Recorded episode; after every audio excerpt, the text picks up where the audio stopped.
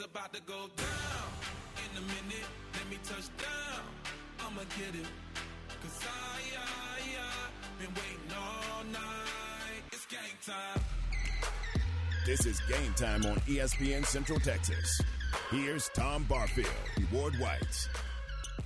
Good morning and welcome to Friday, y'all. It is game time here on ESPN Central Texas. Tom Ward and Garrett, we're glad you're with us. Welcome into the program as we get ready to roll. This may be, this may be, this may be, this may be, this may have to go down as an extravaganza. I mean, this is going to be a heck of a show today. We we've got a lot of folks that are going to be on this program today doing a lot of different things. We're going to have uh, Adam Rittenberg. Um, he's the senior writer from ESPN. He wrote a heck of an article uh, on the on the uh, future of the Big Twelve, and uh, we'll talk to him about that. Uh, Baylor and Texas coming up on Saturday. Jeff Howe from horns247sports.com and 104.9 the Horn FM radio is going to join us, kind of help us preview the game.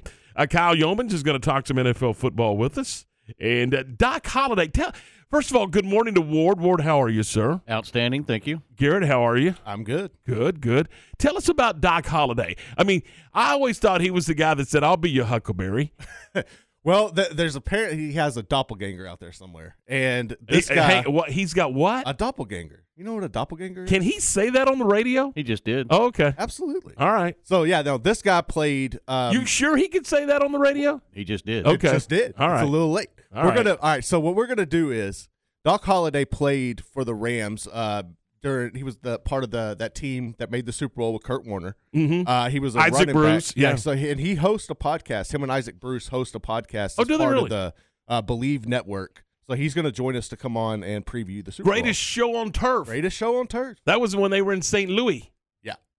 Huh. It's never made sense to me. So, well, some people think that you know the the Dodgers and the Giants don't belong in California. You know, so I mean, I'm okay with that one. they, one's one's Brooklyn, one's New York. I mean, you know, Cardinals still belonging in, in St. Louis. Well, I agree Oh, with okay. that. I agree with that. I I'm telling you. I'm that was telling way you. before my time. But see, I'm just telling you, if it was up to me, we would probably still be getting around by horse and buggy. Uh, you know, I saw a commercial the other day for these electric cars. I'm like, I beg your pardon. And then how about the car that parks itself? I don't trust. you trust that? I don't trust vehicles like that. I don't. You know, I'm just telling you, things things wouldn't move as fast as if as they do if I was running the joint. I mean, it just you know. We'd have right now. We'd be broadcasting on a can, a string, and a can. I mean, you know, Mm. Still be using reel to reel. Yeah, absolutely. You got a razor blade and a grease pencil, and we're going to cut up a commercial. Uh, Josh Neighbors from Locked Up Big 12 is going to join us as well. So we, we've got what we think is going to be a fun one. A little later on in the program, Ward is going to going to break down the game for us. He's going to tell us why the Rams win, and then he's going to tell us why the Bengals win. And uh, and Garrett's going to cover some of the crazy bets that you can put some bucks down on in Vegas. So, uh, so we're we're gonna have some fun. By the way, did Ward? I know you love football. hmm I I just wanted to be the first to tell you that there's a game that you can watch on Sunday. Just, Oh, thanks. Just thought I'd pass that along. Thank you. I did mention that Super Bowl Fifty Six is Sunday, right? Mhm. Correct. Okay. Just just making sure that we're all on the on the same page. So uh, we'll talk some Baylor women's basketball as they get ready to host West Virginia. I was looking. They can if they play like they played the other night, this could be another we're gonna run you out of the gym type game. I think it should be. I mean, when you look, Baylor is. I'm not saying they're going to. No, I know that, but I mean, if, if you just look at the the rosters, you know, Baylor's got the better team. But you're, if you get almost 20 points from four different players, you're going to beat almost anybody. Yeah, you're right. You're exactly right. And uh, again, I, I go back and, and talk about Queen Egbo and the fact that, I mean, not only did she have a double double, but go look. I mean, she had what, 17, 18 rebounds? It wasn't like she got 10 and 10. Right. I mean, it was 19 points and, and 17 or 18 rebounds. I mean, it was impressive. So, uh, so that that's at five o'clock on Saturday afternoon. Uh, at, at 11 a.m., it's Baylor in Texas. We got softball starting tonight, 5:15 over on our sister station, 101.3 Cool FM. Uh, Glenn Moore's Club over in Louisiana, Natchitoches, I believe, to play in a tournament. One game today, two games tomorrow, and a single game on Sunday to start the season. All over on 101.3. And then next weekend, baseball opens. Bears will host the Terps of Maryland Friday night, Saturday afternoon, and Sunday afternoon. Three game set. So it's here. Ward Springs spring sports are here. Yeah, they are. There's no doubt about it. it it's it's fixing to get real, real busy. If you if you can't find something to do and you're a sports fan, there's something wrong with you. Well, I know that Mosley yesterday was talking Baylor golf. I think they're off and running. Tennis has been playing. Uh, so, folks, there's spring sports all over the place, and then of course our high schools are playing softball and baseball and all over the place. And not to mention, we're just uh, a few weeks away from spring football. How about that? Yeah, as we approach high school playoffs in basketball. hmm Uh, so there's a lot of stuff going on. And I did mention we got a football game Sunday, right? Yes, you did. Okay. What are you laughing at? it's the St. Louis slash L.A. Rams. No, it is the L.A. Rams, sir. Okay. It's not the St. Louis slash. No, There's no slash in there. never belonged. The L.A. Rams. How about that? They're back in L.A. They started in L.A. hmm They did. went to St. Louis, and now they're back in L.A. How about the Raiders? Now, there's a team that that just kind of j- drifting. I mean, they started in Oakland, went to Los Angeles, went back to Oakland, and now they're in Vegas. I think they had two stints in L.A. I think they did. I think they went back and forth like that. Yeah, they Couple went. of times. They were Oakland. They were the L.A. Rams. They went back to Oakland. They went back to L.A. Then they went back to Oakland. I think, if I'm not mistaken. You think they made two trips to? I think they Los did. Angeles? I'm not sure, but I think they did. Well, everybody gets enamored with Los Angeles because there's so many people there, but there's so much stuff to do and it's never cold that people go do other things rather than attend games. It's not that they're not fans, but they just don't attend games. hmm I think they had the same issue in, in San Diego uh, with the Chargers, who Wait. are now in Los Angeles. Which don't belong. go back to San Diego where you belong, right? hmm it's just I don't know. All right, uh, seven oh seven. Any so you guys played your Madden games last night? You played the Super Bowl, Absolutely did. and are we? Can we talk about the results? Yeah, I don't care. Uh, how did you do? I uh, L.A. won, twenty-seven to fourteen. You cheated. No, Okay. Didn't. How did, how did it go with you? Uh, the Bengals won 31-28. Oh, it was a close competitive game, but the Bengals and the best player on the field, Joe Burrow, won the game, huh? They did. I, I, I look. I, I'm all for Joe Burrow, but I still Aaron Donald's the best player on that field. I just thought I'd, s- I, I just thought I'd slide that in. I mean, it's ugh. Well, if ESPN says he's the best player, then you, you can take it to the bank because ESPN's never wrong. okay. I just, well, Eh, they're wrong quite a bit, but, yeah. I'm riding with Donald on that one. all right. That's who they had, by the way. Okay. They had Donald as, as the best player. I think they ranked the top 53 players. I think they put their all Super Bowl team together, you know? So, Yeah. and, and there you go. All right. Uh, let's see what else is going on. It, it is Friday. It's Friday. So, Ward, big weekend plans? Yes, there's a football game. It- stop it. so, how, uh, have you decided how this is going to be viewed? Yeah. And I know it's going to be on the television, so don't say that. But I mean, uh, are you going to? No, no, no. You're don't. You're, No. you're not. The word "going's" not in the vocabulary. No, it's not in the vocabulary. It's it's hunkered down. Watch it and enjoy it. And Garrett can't watch the game because he's got to like cook dinner and, and get No, no, flowers no, no, together no, no. since it's an anniversary. no, and, no, no. No, We're, we're just gonna get some food and watch the game. get some wings. i man, it's either gonna be wings or crawfish. I'm really want some crawfish. Well, just two blocks away, and you I got know, it. I know. from two blocks from your house. uh, all right, so there you go. You know, on our CNC Collision Center text line, let us know who you think wins. Today's, I mean, this is your this is your last chance, and, and you know, I'm pretty jazzed about about the commercials. I, I want to see uh, the commercials. Uh, I I hope we have a creative year for Super Bowl commercial because you know those linger on for uh, you know sixty days or whatever the case may be. Mhm. I mean they'll they'll they'll they'll roll they'll roll with those guys for a while. So okay, top references. This is Jeff, and I, I'm I'm just going to read this on the fly. Top references to the Super Bowl commercials from yesterday. I actually came across an ESPN app. Jeff, I don't want to see them. I want to see them when the game is on. We've talked, Jeff. Come on. He's Some trying to people- get you ahead of the game. Some people want to see them though. Before, Yeah, they do. Some people can't wait. have some patience, people. Hey, what do we say all the time? We're in an instant gratification world. Well, that's a fact. Patience is gone. yeah, that's not part of the equation anymore. That that is a fact. Jeff, tell us. Uh, t- uh, shoot us a note back. Tell us who wins the game. We want to know who you think wins the game. Our CNC Collision Center text line is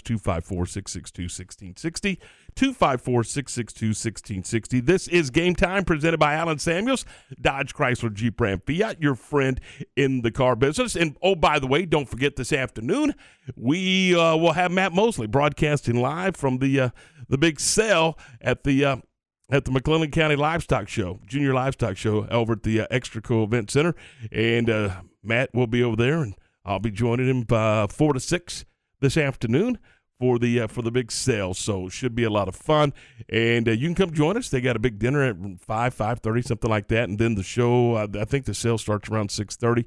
Your chance to uh, get back to the kiddos on McLennan County. Uh, this month, it, it's man, we're talking we're talking football, a lot of football with the Super Bowl and all that good stuff. And uh, I, we invite you to go by Alan Samuels, Dodge Chrysler Jeep Ram Fiat, and you could check out some great vehicles during the Start Something New sales event. We're talking about the uh, 2022 Ram 1500 Lone Star, or maybe you uh, you want to check out uh, one of the great Jeeps that that are in stock. How about the Jeep Grand Cherokee? Just a couple of the great vehicles available at Alan Samuels Dodge Chrysler Jeep Ram Fiat. Now you know, as we've said a million times, they got uh, not only a, gr- a great line of vehicles for you to check out in the new vehicle department, but they've also got pre-owned vehicles and they got an unbelievable service department. It- it is a complete, complete automotive uh, situation for you. Uh, and, and again, yeah, they want to sell you a car. That's what they do. But they want to sell you a car and then they want to build a relationship with you. They want you, as you go through your, your walk through life, to say, you know what? Hey, it's time for a new vehicle let's go to Alan Samuels. And, that's what the, that's they want to build that relationship that is long term and lasting. And how do you do that? Well, you, you you provide a great product at a great price and then great service after the fact. And that's what you're going to get at Alan Samuels Dodge Chrysler Jeep Ram Fiat, your friend in the car business. Now, hey, you can go by there and you can check them out and uh, you and uh, and and take a look around. And you can also go online at alansamuelsdcj.com. That's alansamuelsdcj.com, and you can check out all of the great vehicles at Alan Samuels, Dodge Chrysler Jeep Ram Fiat, your friend in the car business. This is a Fox 44 weather update. I'm Chief Meteorologist Mike LaPointe. Mostly sunny on this Friday, and it's going to be a beautiful day. A very warm day, too, with highs topping out at 77 degrees. Mostly clear skies tonight. We drop to 43, and tomorrow a cold front moves through. That means we'll see a mix of sun and clouds. Temperatures only in the lower 50s and very windy conditions. Join me every weeknight during Fox 44 News at 536 and 9 for your forecast first. Plus, check out fox44news.com for any changes in the weather. Recently on the John Moore Show. Fran Fraschilla, our guest, ESPN color analyst, best in the country at uh, doing that for college basketball, and we appreciate every opportunity he has to come through Waco. it's all cyclical. Everything in college basketball at the power conference level is cyclical, except that over the last eight or nine years, it's been clear that the Big 12 analytically is either one or two.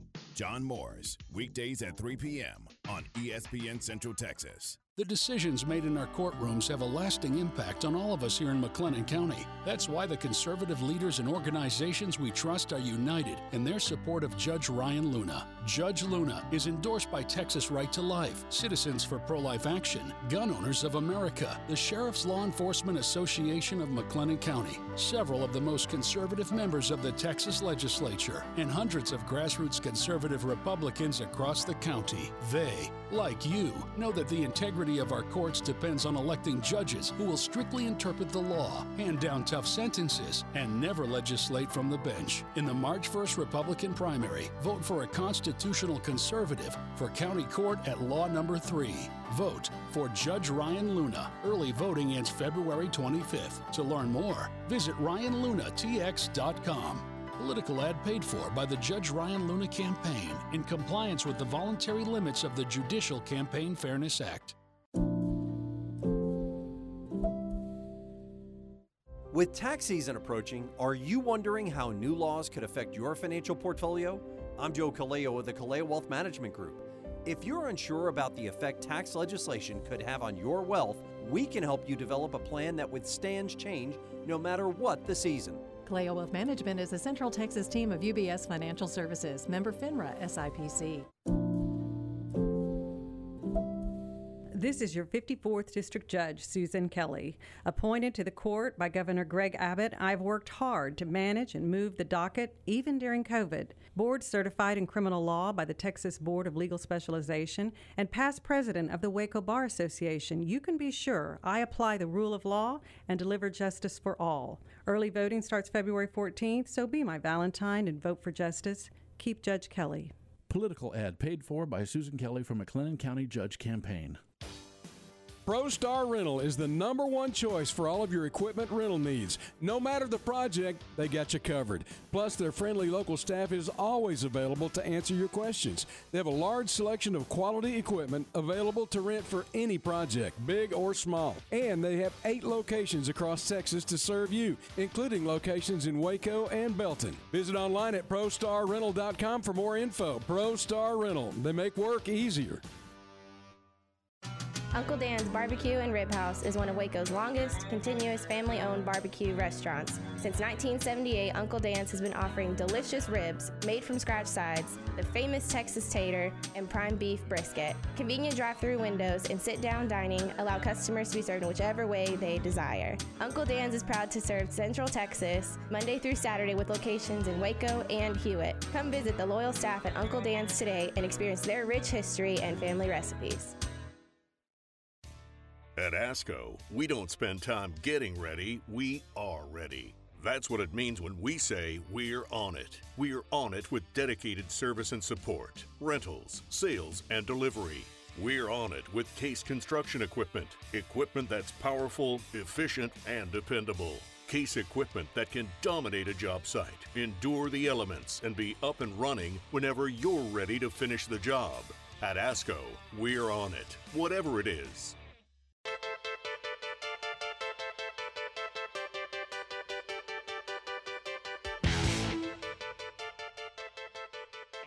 All right, 718, welcome back into the program. This is game time on ESPN Central Texas. Tom Ward and Garrett, 48 degrees this morning, headed to 78.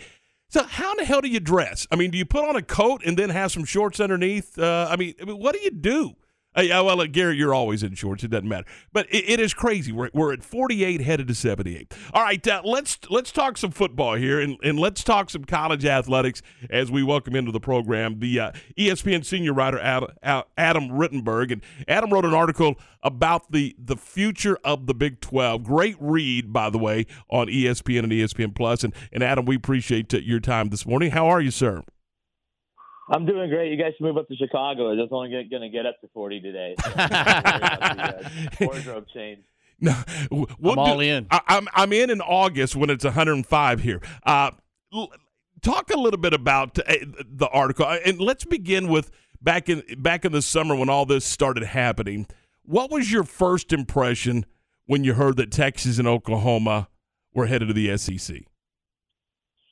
Sure. I mean, I was shocked, like everybody, that uh, that it happened, and uh, you know, just the way it happened, and it certainly uh, you know cast a, a real cloud over the Big 12, which is a league that has you know kind of been on thin ice before, and people wondered about its viability. But now that you that the league was going to lose its two uh, most recognizable and historic brands, and and in Oklahoma, its mo- most successful team recently, it was just hard to see a path forward for the Big 12, and uh, and then really since then, a lot of positive things have happened. It was a, a really good season in some ways for the Big 12, despite not making the playoff. In terms of the teams that did well, you know, those are the teams that are going to stick around. That's Baylor, that's Oklahoma State, uh, some of the other teams that won their bowl games, and then um, and certainly the teams that they added. Uh, when you when you break them down and see what they've done, really over a substantial time period, uh, you know, in terms of BYU, UCF, Houston, and obviously Cincinnati. Um, I, I, think there was a sense of optimism. So that's what one of the reasons I wanted to, to do this piece. You know, I, I'd been talking with Coach Gundy a little bit at Oklahoma State, and um, you know, he he really wanted to get out there and talk about their their their plans for the future. I mean, there's there's a momentum now. Uh, you know how how long it lasts uh, is is questionable, but I think there's a sense of hey, let's let's go all in on on on donations and and trying to ramp up uh, excitement and, and fundraising and those types of things to uh, to get ready for whenever that moment comes when OU and Texas depart the league. Adam Bob Bowlesby, the commissioner of the Big 12, caught a lot of grief, and I, in, in, some cases, rightfully so. Uh, you know, there was conversation he should not have been caught off guard. I mean, he just stood up at the podium uh, at uh, at the Big 12 media days and said that he didn't see any of this coming. There was all kinds of things, so he was catching a lot of grief. But I think you also have to give him a lot of credit. He moved. He moved decisively. He moved swiftly to to basically save this conference. I think yes, they, they had to. Um, there, there was certainly pressure to do something after those members left. Now, it's important to remember, and you guys, I think, probably will remember this, that about five years ago, the Big 12 did explore expansion. They they had uh, consultants that presented them with a lot of these same options uh, for potential expansion, and they chose not to. So, you know, that's obviously part of the record. Doesn't mean that they were right or wrong necessarily, but um, they had reviewed a lot of these teams before as expansion options and and decided to stay at uh, at 10. Uh, this time they were more decisive. Uh, and again, I think some of those schools and members, at least in football, had improved their profiles since the last time that they looked at them. You know, even uh, you look at Houston, for example, not just in football, but the investments they've made in uh, basketball and coming off of a Final Four appearance, and you know, with with their arena and everything. So I think they were a more attractive option this time around. And so, you know, I, I think it was a, a, a, the moves that the Big 12 had to make uh, for the time being. You know, it, it's just tough when you, you see the SEC put out their revenue numbers yesterday. You know, the Big 12 is not going to approach that uh, no matter what happens here going forward. But it's it's it's mostly about mitigating the loss of Texas and OU uh, and how that impacts the league. And I, I do think that those uh, expansion moves uh, are, are a positive step towards doing that. Adam, do you think that you know, with the new faces of the of the Big Twelve, whoever it might be, Baylor, Oklahoma State, whoever steps in and, and takes that, with the addition of the teams that they added, are they going to be a viable contender as far as part of the conversation as one of the big dog conferences going forward? Well, I think it depends on your definition. I, I, I, I mean, it's obviously looking at right now we still have a 14 playoff, but I, I think in the near future, somewhat near future, it'll be an expanded system. So to, to have a team in the playoff, I, I do think the Big 12 will, will will be in the playoff. Will they have two teams in the playoff? I think that's probably the the realistic goal for the for the conference.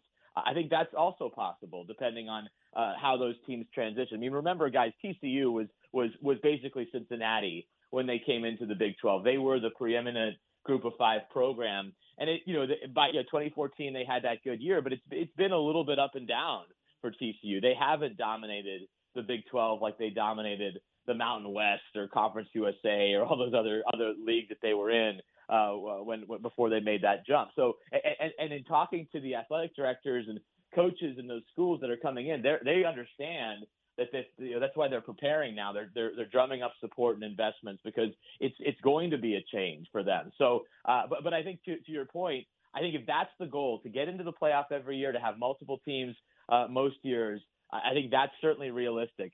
If, if you're talking about winning national championships, it's going to be tough because there's some metrics that work against the Big 12, namely the recruiting. And and and, and you look at the the elite level recruits more of those players are going to the SEC than any other conference, and that's why you're having different SEC teams win national championships. Ohio State's able to compete at that level. You know, maybe a handful of other programs. We'll see what Lincoln Riley does out at USC. Uh, is there a Big 12 team in, in the new model, the new group, that's able to assemble a, a talented enough roster to compete for a national championship? I think that's where I still have some doubt.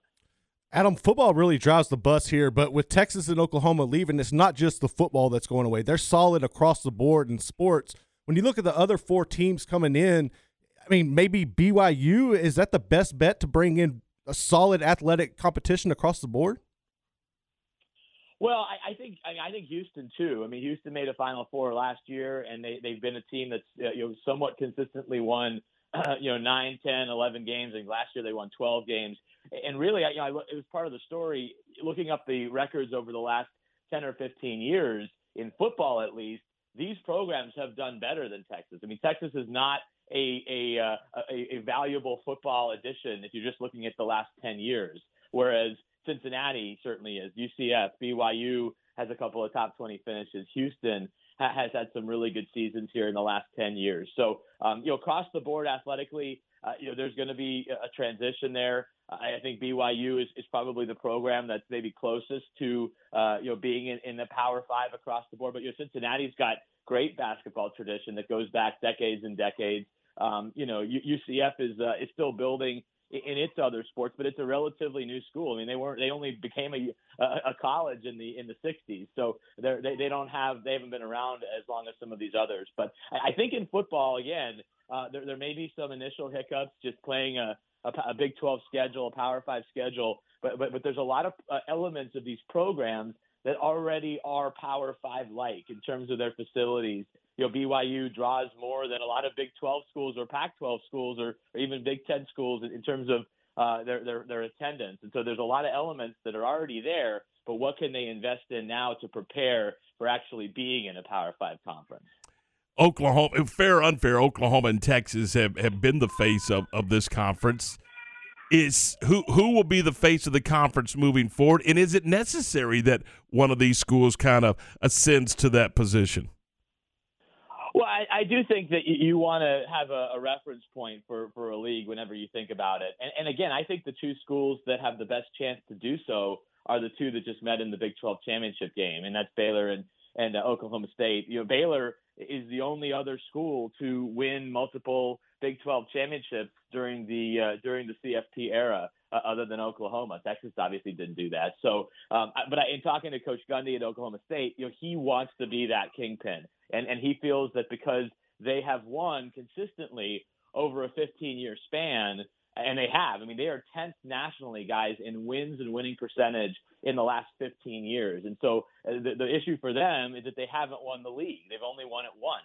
And so they need to take a step. It's why he wants to you know, kind of tell their story more and jump, uh, go generate more support. He thinks that, that Oklahoma State uh, can can be doing better in certain areas, marketing and and and and really honestly sees Clemson. He talked to me about that as a model. I mean, Clemson you know, from like 20, 2000 to 2014 was kind of Oklahoma State. They would make the top 25. They'd occasionally compete for the ACC. And then beginning in 2015, they took a significant jump in terms of their investment and performance as a program. And then they started making the college football playoff every year and obviously winning a couple of national championships. So I think that's a, program that I, I, you know, I know that Oklahoma State looks at, maybe Baylor looks at uh, that program or others that have taken that jump. But I, I really think those two in terms of their coaching, in terms of their administration, in terms of their money, are in the best position possible to compete. Adam, not only time will tell, but how much parity or how much competitive balance do you think this new league will have? I think it'll be phenomenal, and you know, I, I think you know this year we saw some of that with Oklahoma. You know, maybe not running away with the conference like they have uh, at times in the past, but you look at once those teams transition in, and if it's not too rocky for them, um, you know, you, you, just look at you just look at the, the, the recent track record and how they recruit and how they play. And I think this is another important point: is that you know the Big 12 has pivoted away from you know just crazy offense and no defense and uh, not much not much of a presence in the NFL draft on the defensive side to to a more legitimate style. That's something Mack Rhoades, the Baylor AD, told me for this piece is that this is not a video game conference. This is a real legitimate conference with the coaches that they have, the style of, of, of play that they have, you know, e- even coaches that are more associated with offense, you know, such as Mike Gundy, such as Dana Holgorsen, uh, have, have have much more balanced teams. I think that's a really positive sign for the conference going forward. But in terms of competitive balance, I think it's going to be there. Uh, it has been there to a degree, but it should be even more so when these four come in. Great article on the new look Big 12. Adam Rittenberg, the uh, senior writer from ESPN. Hey, Adam, we appreciate your time today. Great article, and, and thanks so much for, for spending some time with us this morning. You bet. Thanks for having me on, guys. Talk to you soon. That is Adam Rittenberg. I, I, I highly recommend you go read it. It, it. it really is a great piece. A lot of lot of information and, and, and he's right. I mean, Mike Gundy's out there, you know, beating beating the drum and and uh, look, this is you know this is going to be an interesting league. This is going to be we're in an interesting time on a lot of fronts as we move forward. Uh, when it comes to not only the Big Twelve but just co- college athletics in general. And, and, I thought it was a great article. It really was, and I think it's a, a really sound point that Baylor and Oklahoma State likely are the front, mm-hmm. the, the, new faces. And you mentioned it this morning when we were talking. How many times was Bob Bowlesby here this year at Baylor yeah. football games? I mean, it's like he attached himself to Mack Rhoades and the Oklahoma State AD and said, "This is y'all's. Right, take it." Well, and, and just stop at the. And he talked about, com, you know, the competitiveness of of these programs.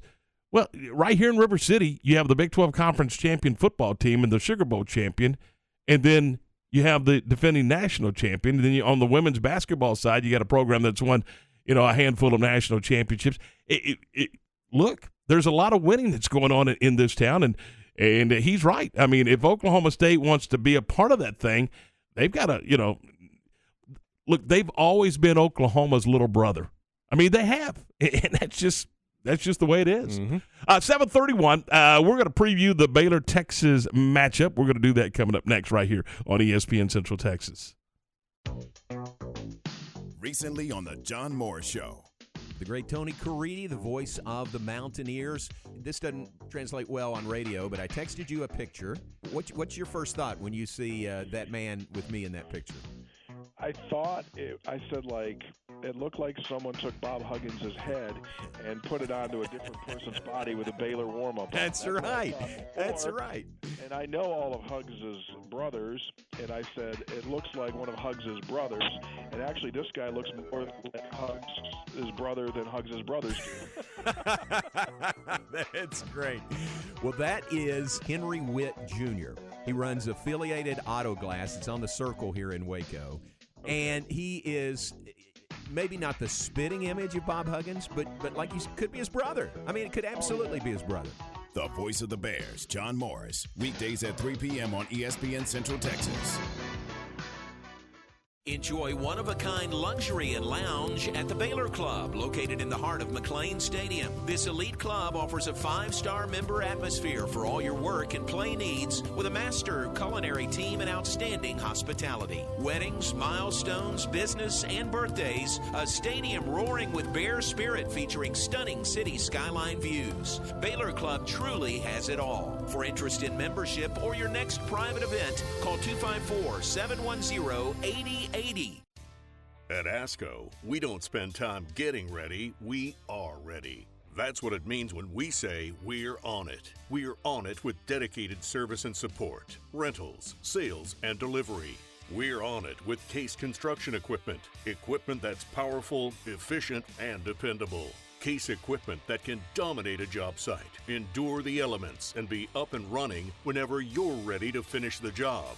At ASCO, we're on it, whatever it is. Howmet Aerospace in Waco has been employing people in the Waco area for nearly 50 years. Now is the time to join their team. With current openings in packaging, shipping, production, engineering, machining, quality, supply chain, and sales, offering excellent starting pay, benefits from the day you start, and advanced opportunities. Apply now at howmet.com slash Waco Careers.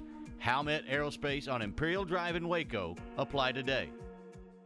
Sell your home in five days. The brokerage house guarantees they will sell your home in five days or less, or they will buy it for a price you agree upon prior to listing your home. They're your connection to buyers from not only around Central Texas, but also nationally. If you're going to sell your home, there's only one real estate agent you should trust, and that's Aaron Ryan at the Brokerage House Realtors. Aaron has a proven marketing system that is known to generate offers above market value and multiple offers. For more information, visit 5daystosow.com. That's 5 days so.com. ESPN Radio Sports Center. I'm Lark Smith with your ESPN Central Texas Sports Update brought to you by ASCO Equipment in Belton off I-35. On it with Case Construction Equipment, whatever the job is. Super Bowl weekend has started with the NFL honoring some of its best performers. The Cowboys' Micah Parsons is the Defensive Rookie of the Year, and Dan Quinn, the Assistant Coach of the Year. Aaron Rodgers is once again the league MVP. Baseball Commissioner Rob Manfred says the two sides have come to terms on three issues. There will now be a draft lottery, the designated hitter will be league wide, and draft choice compensation has been eliminated. The two sides meet again tomorrow. The SEC generated over $770 million. Each school will receive a share slightly less than 55 million each. A baseball doubleheader at Bosque River Ballpark today. The Highlanders host Midland with the first pitch scheduled for noon.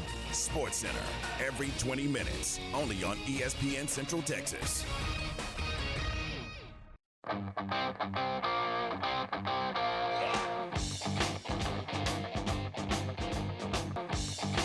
Seven thirty-five. Welcome back into the program. This is game time here on ESPN Central Texas. Hey, fellas, did I mention that there's a game Sunday?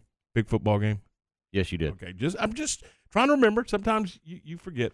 Uh, let, let's uh, let's talk some basketball this morning. Let's welcome into the program from Horns two four seven Sports and from one hundred four point nine FM, the Horn, the flagship station for the Texas Longhorns. Jeff Howe. Jeff, good morning, buddy. How are you?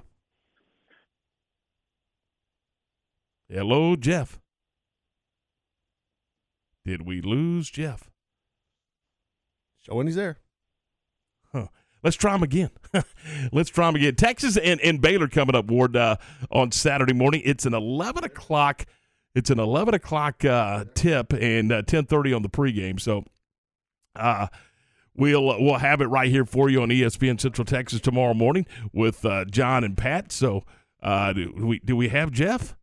Th- let's see if we got Jeff. You good morning? How are you? Uh, technology's awesome, Tom, especially in the morning. I guess, so I'm good. How are you this morning, man? We appreciate your time. Hey, let, let's uh, let's dive right into this thing. I, and I didn't know this, but it, you know, we talk about the strength of the league all the time, but man alive, Texas is playing their fifth game against a uh, a, a top twenty opponent, and uh, through the first four, they've done quite well at three and one. Yeah, they they did have the game in Lubbock uh, against Texas Tech, which I think you know everybody's talked about that one, and then the atmosphere up there uh, for Chris Beard's return to uh, to the South Plains. But yeah, I mean, even stepping out of conference for the Big 12 SEC Challenge, uh, everybody was excited. Oh, you, you know, it's Rick Barnes return home, and he gets one last game in the Erwin Center, and I was thinking, hey, you guys realize Tennessee's a, a top 20 team. This is a pretty good team that's coming in here to play Texas. And, you know, we met with uh, Chris Beard and Tre Mitchell yesterday, Tom, and, and I think this is a Texas team that it's taken them a while to get to this. And I don't want to say that they've they've turned a corner or, or they're ready to take kind of the upward trajectory that a lot of people, myself included, thought this team would take. But the, the vibe you get around this team is guys have really started to figure out and understand their roles. And, and that was the big thing when you add so many guys from the portal. There's so much new with a new coaching staff and a new way of doing things. That was the big question with this team. Okay, when are they really going to start to figure that out and be in a position to maybe get on that upward trajectory? It's, it feels like they're starting to get there right now. Hey, Jeff, how different is this team this year compared to teams in, in years past? Uh, there's a lot of differences, Tom. I, I think stylistically is where it starts. You know, Shaka Smart. Um, you know, he he and Chris Beard could not be more opposite uh, in terms of how they view offense.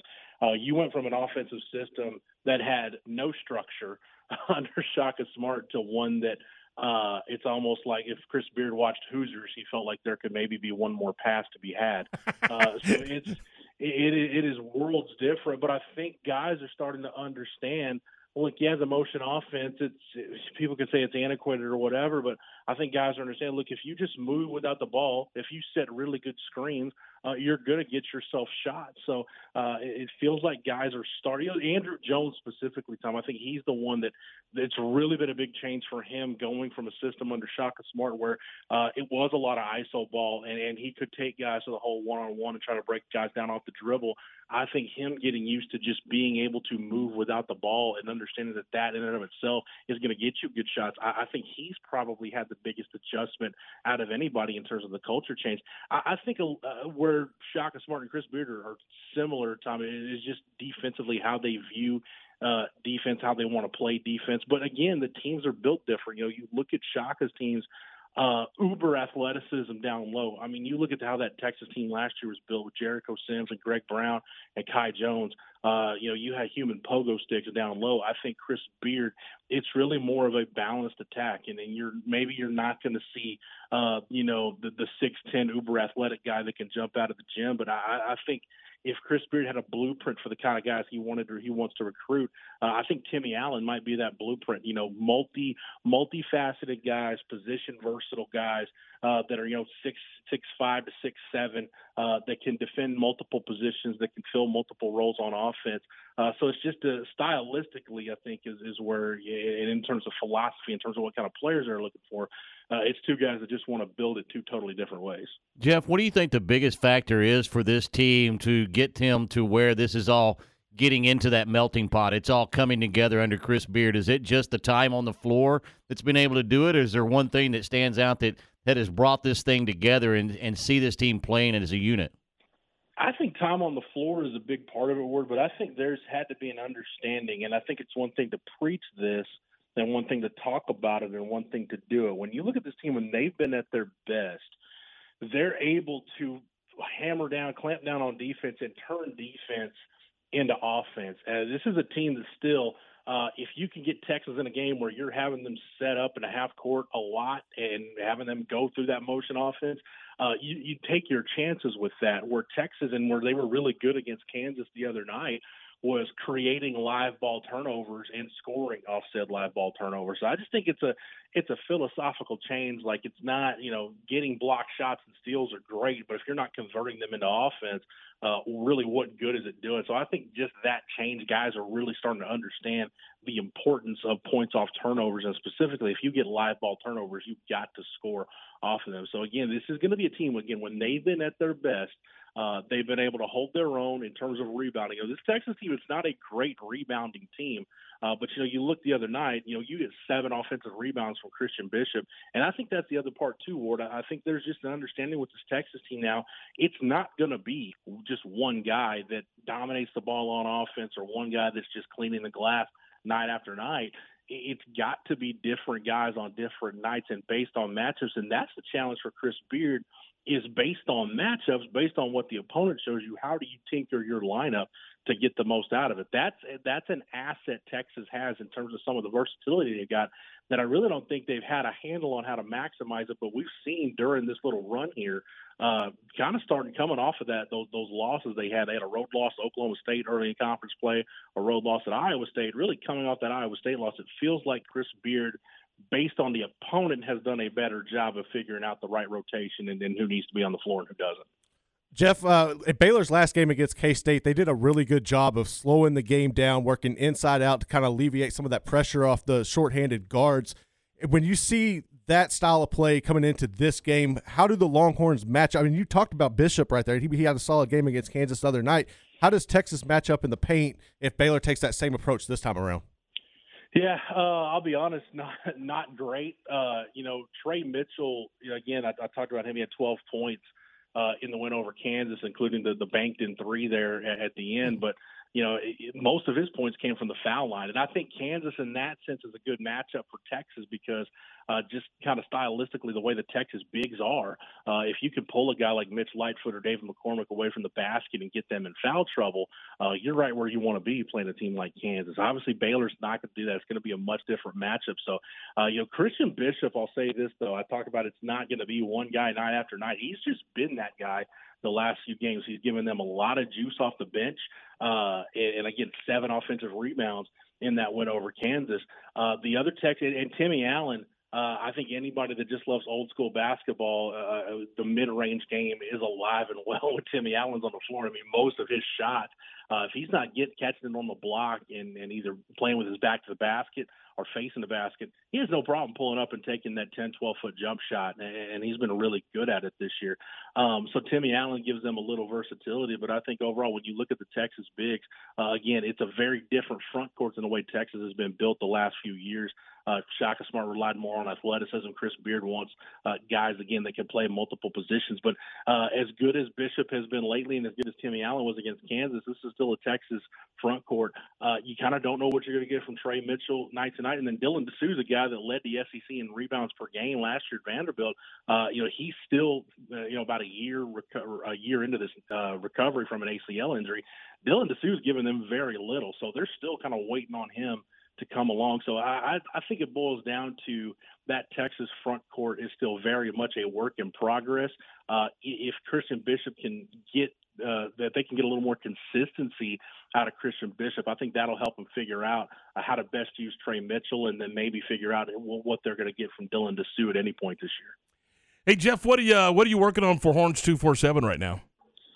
Yeah, obviously uh, getting ready for this game tomorrow. Uh, but you know we're a week out, Tom. Next Friday, uh, Texas, the number one ranked team in the country in baseball, uh, they get started with a three-game series against Rice. So we're getting ramped up for baseball season. Always talking football, football recruiting. Uh, that that's the season that never sleeps. So uh, we're covering all bases. Uh, I'll tell you what, I, in terms of the winter workouts, that Texas, which is what I think a lot of the fans want to know, kind of, and really the main information coming out of winter workouts is, hey, how are those newcomers doing? Uh, Isaiah Neyor, the transfer wide receiver they took from Wyoming, uh, he's been everything he's been built up to be, and then some. I think when you look at this guy's numbers, he could be a perfect complement to Xavier Worthy. So we've got a, a story right now on the site that really details kind of his journey, and and very rarely, you know, Tom, it's it's funny with all the tools that kids have now to market themselves as recruits with with Hudl and and the, you know the proliferation of camps and seven on sevens. Uh, it's it's harder and harder to find diamonds in the rough. Uh, but this kid was one that completely flew under the radar, and we get into why that happened, how that happened, and how maybe Texas can benefit from that now. Hey Jeff, thanks. Appreciate your time. Uh, have a great day. Keep keep Craig in check. I know that's a full time job, but uh, we appreciate your time and have a great day. I don't have a high enough pay grade to, to take care of that, Tom, as you know. So, uh, but I'll do my best. Talk to you soon. Jeff Howe from Horns 247 Sports. 746. It's uh, 14 away from 8. This is game time here on ESPN Central Texas. And we are brought to you in part by our good friends at Pro Star Rental. Pro Star Rental has a large selection of quality equipment available to rent for any project, big or small. They have a Bobcat equipment to rent, including a skid steer loaders. And don't forget, they also rent bulldozers. Learn more at ProStarRental.com. That's ProStarRental.com. We talk Super Bowl 56. Coach Ward Whites breaks it down for us next here on ESPN Central Texas. Nicki Collen and Baylor women's basketball all season long on ESPN Central Texas. The Baylor women back home in the Ferrell Center Saturday hosting West Virginia.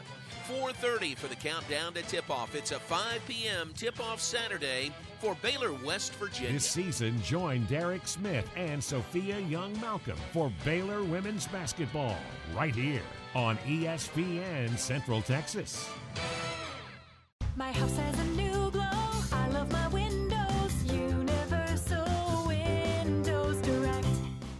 weather is here, and so is time to replace those old windows. When you call Universal Windows Direct, it's easy to schedule an in home consultation where you can discuss your specific window needs with an expert team member. Universal's exclusive Unishield windows have 11 times less air infiltration as standard windows and have been awarded the most efficient windows by Energy Star for eight consecutive years. They offer 0% financing for 60 months. That's 0% financing for 60 months. Call Universal Windows Direct for a free in home estimate at 254 301 7760 or check them out on the web at universalwindowscentraltexas.com. And don't forget to check out their great Google and Angie List reviews.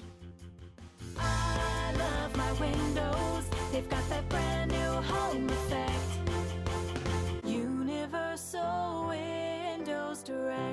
Being a letter carrier and walking 20,000 steps, which equals up to about 10 miles a day, it's tough. I really didn't have feet problems, I had back problems. I had had as many epidurals that I could possibly have in one year. That was scary. Well, I've been delivering letters to the Good Feet store for over six years, and the expert there finally convinced me to try their arch supports. For over 20 years, we've been helping people like Keith actually live the life they love without their feet getting in the way. The people at the Good Feet store really educated me about what the arch supports could actually do. And lo and behold, I have no more back problems. The future I can see now. I couldn't see it before. Where I would be without them, I have no clue. I'm Keith, and that's my Good Feet story. See what we can do for you with a free personalized arch support fitting at the Good Feet store. Good Feet Waco in Central Texas Marketplace across from La-Z-Boy. ESPN Radio Sports Center. I'm Lark Smith with your ESPN Central Texas Sports Update brought to you by ASCO Equipment in Belton off I-35.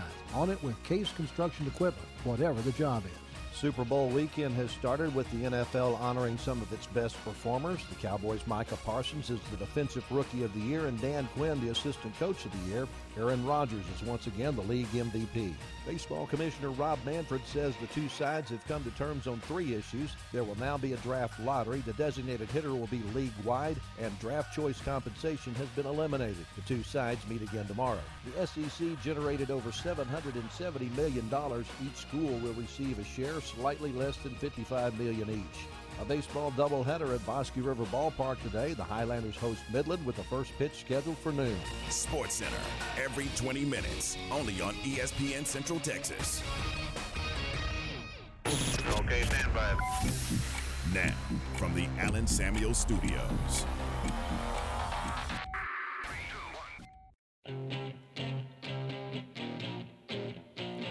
Seven fifty, ten away from eight. This is game time with Tom Ward and Garrett. Super Bowl fifty six coming up Sunday evening. It's the Bengals and the Rams from SoFi, and uh, we, we we started talking about this earlier in the week, and one of the things I wanted Ward to do for us, uh, some X's and O's on this game. So Ward, walk us through the Rams win the football game because the Bengals win the football game because. Well, you know, you look at the Rams, and the reason why they went out and got Jalen Ramsey, the reason why they got Von Miller and Matthew Stafford is just for this reason to go and have an opportunity to play for a Super Bowl Mhm. and win a Super Bowl championship. So the the onus is on the Rams more than it is the Bengals right now. This is a win now situation for the Rams and for the Bengals. It's hey, let's just go out and play and have fun and see what happens. I mean, it's not you know we have to win now. This is the team on the uprise. It's not a team that went and purchased a team for this exact reason. You know, the, the best player on the field is going to be Donald, and Aaron Donald is a guy that you have to give him and put him in a situation where he can eat, where he can thrive, and that doesn't mean necessarily he has to be uh, on the interior. He doesn't have to be an inside rush guy because of his speed and his strength. He can go to the edge, and he can be an edge rusher. So, like we saw what Dallas did with Micah Parsons, they can move him around from the end to the inside and just give some situations and give matchups with that offensive line from Cincinnati. If they can do that and give him a chance to be an edge rusher, be him a chance to, to get on the inside and, and avoid that double team, if he can do that, there's going to be a lot of success for that D line. And that's going to be a key in this game. How does the offensive line of Cincinnati match up with the D line of uh, the Rams? Because that's that's going to be very, very tricky for Cincinnati. It's going to be a tall task. You know, you, you look at having Aaron Donald. Well, don't forget about Von Miller out there as well. I mean, he's going to make some havoc as well. So, you know, the D line is much better than the O line of Cincinnati. There's no doubt about that. There's no hiding that. And so that's a reason why I think the Rams have a really good chance. Uh, the Bengals also struggle on third down, and third and long is a situation for them. Six or longer. Joe was 0 and 5 against the Chiefs last week, 2 and 7 overall, even when they ran the ball. So, third and long, if you can get them in third and six or longer, it benefits the Rams immensely. So, that that's going to be something that you keep an eye on. If they can force them into third and six or more, it favors the Rams as well on the defensive side. On the offense, the Rams just have to stretch the field. If they can stretch the field with Cooper Kupp and Odell Beckham, and what I mean by that is get them out on some vertical patterns. It'll open up everything else on the inside and give them an opportunity. Just let them know that these guys can stretch the field on them, and the Bengals have to do something to adjust that, get some help over top, or do something else, and that will open up those inside routes and the and the running back as well. And look, Kupp is the go-to guy. Get the ball in his hands, let him get the YAC yards, and the deep shots will allow the Rams to do that. Let him run some underneath after you go to the deep shots. He can do both of those situations. So if you can do that for the Rams, that weighs in their favor, and I think that that's the recipe for them to win the game.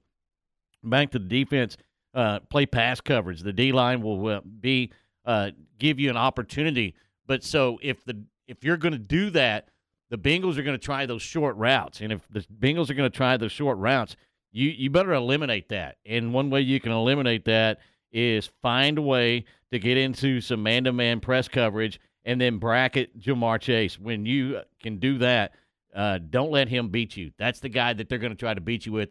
They want to get him into situations where it's one-on-one and be able to do that. Well, if, if you're going to do that, you got to find a way to also offset that, get your linebackers involved in coverage as well, and that'll give the Rams a chance to be that. For the Bengals, their chance to win, well, look, again, they've got nothing to lose. So they're going to be playing very, very loose. If they can get into that short route rhythm game that we were talking about just a minute ago, that gives them the best opportunity to win. Move the change, keep it going, get the high rhythm attack going. If they can do that to the Rams defense, that puts them the the, the best possibility to win. And take the pressure off uh, Joe Burrow by doing that and put it on the Rams cornerbacks. Make them play that press coverage. Make them try to bracket. Make them try to do some different things in, coverage that opens that passing game up for them.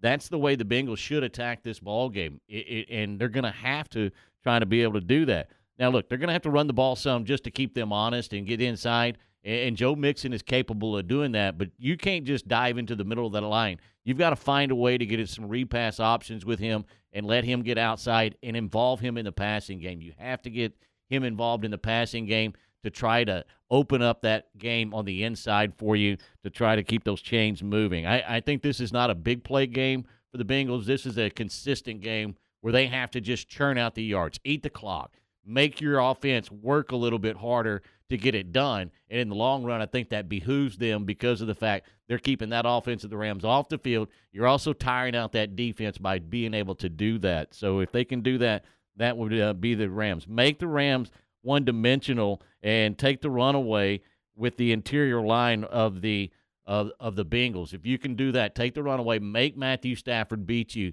I know he's capable of doing that. He's got a lot of weapons, but if they get into a situation where they are stretching the field and they are being able to get Kupp in and get him some YAC yards and moving the chains with him, and then they can run the football, that's going to be detrimental to the Bengals. They're not going to be able to slow that offense down. So you've got to be able to take the run away with that interior line. That'll also free up your linebackers to drop back in coverage. And when they can help out in coverage, the Bengals are a lot better. When they don't have their linebackers available to them to help in coverage, they're very vulnerable on the inside, and that's where Cooper Kupp is going to destroy you on Sunday if you're not able to do that. So you better be able to get your linebackers back into coverage. And if they can do those things, that will give the Bengals a chance to win this football game. Special teams, I, I think it's a coin flip for these two teams in special teams. I, I don't know if you can look at one aspect of special teams and say that you know one team is that much better. I, you might could lend it to the Rams a little bit because they have that return game that that gives them some chances. But I mean, you know, you look at Cincinnati; they got the return game too as well. So I I don't know that there's a distinct advantage in special teams.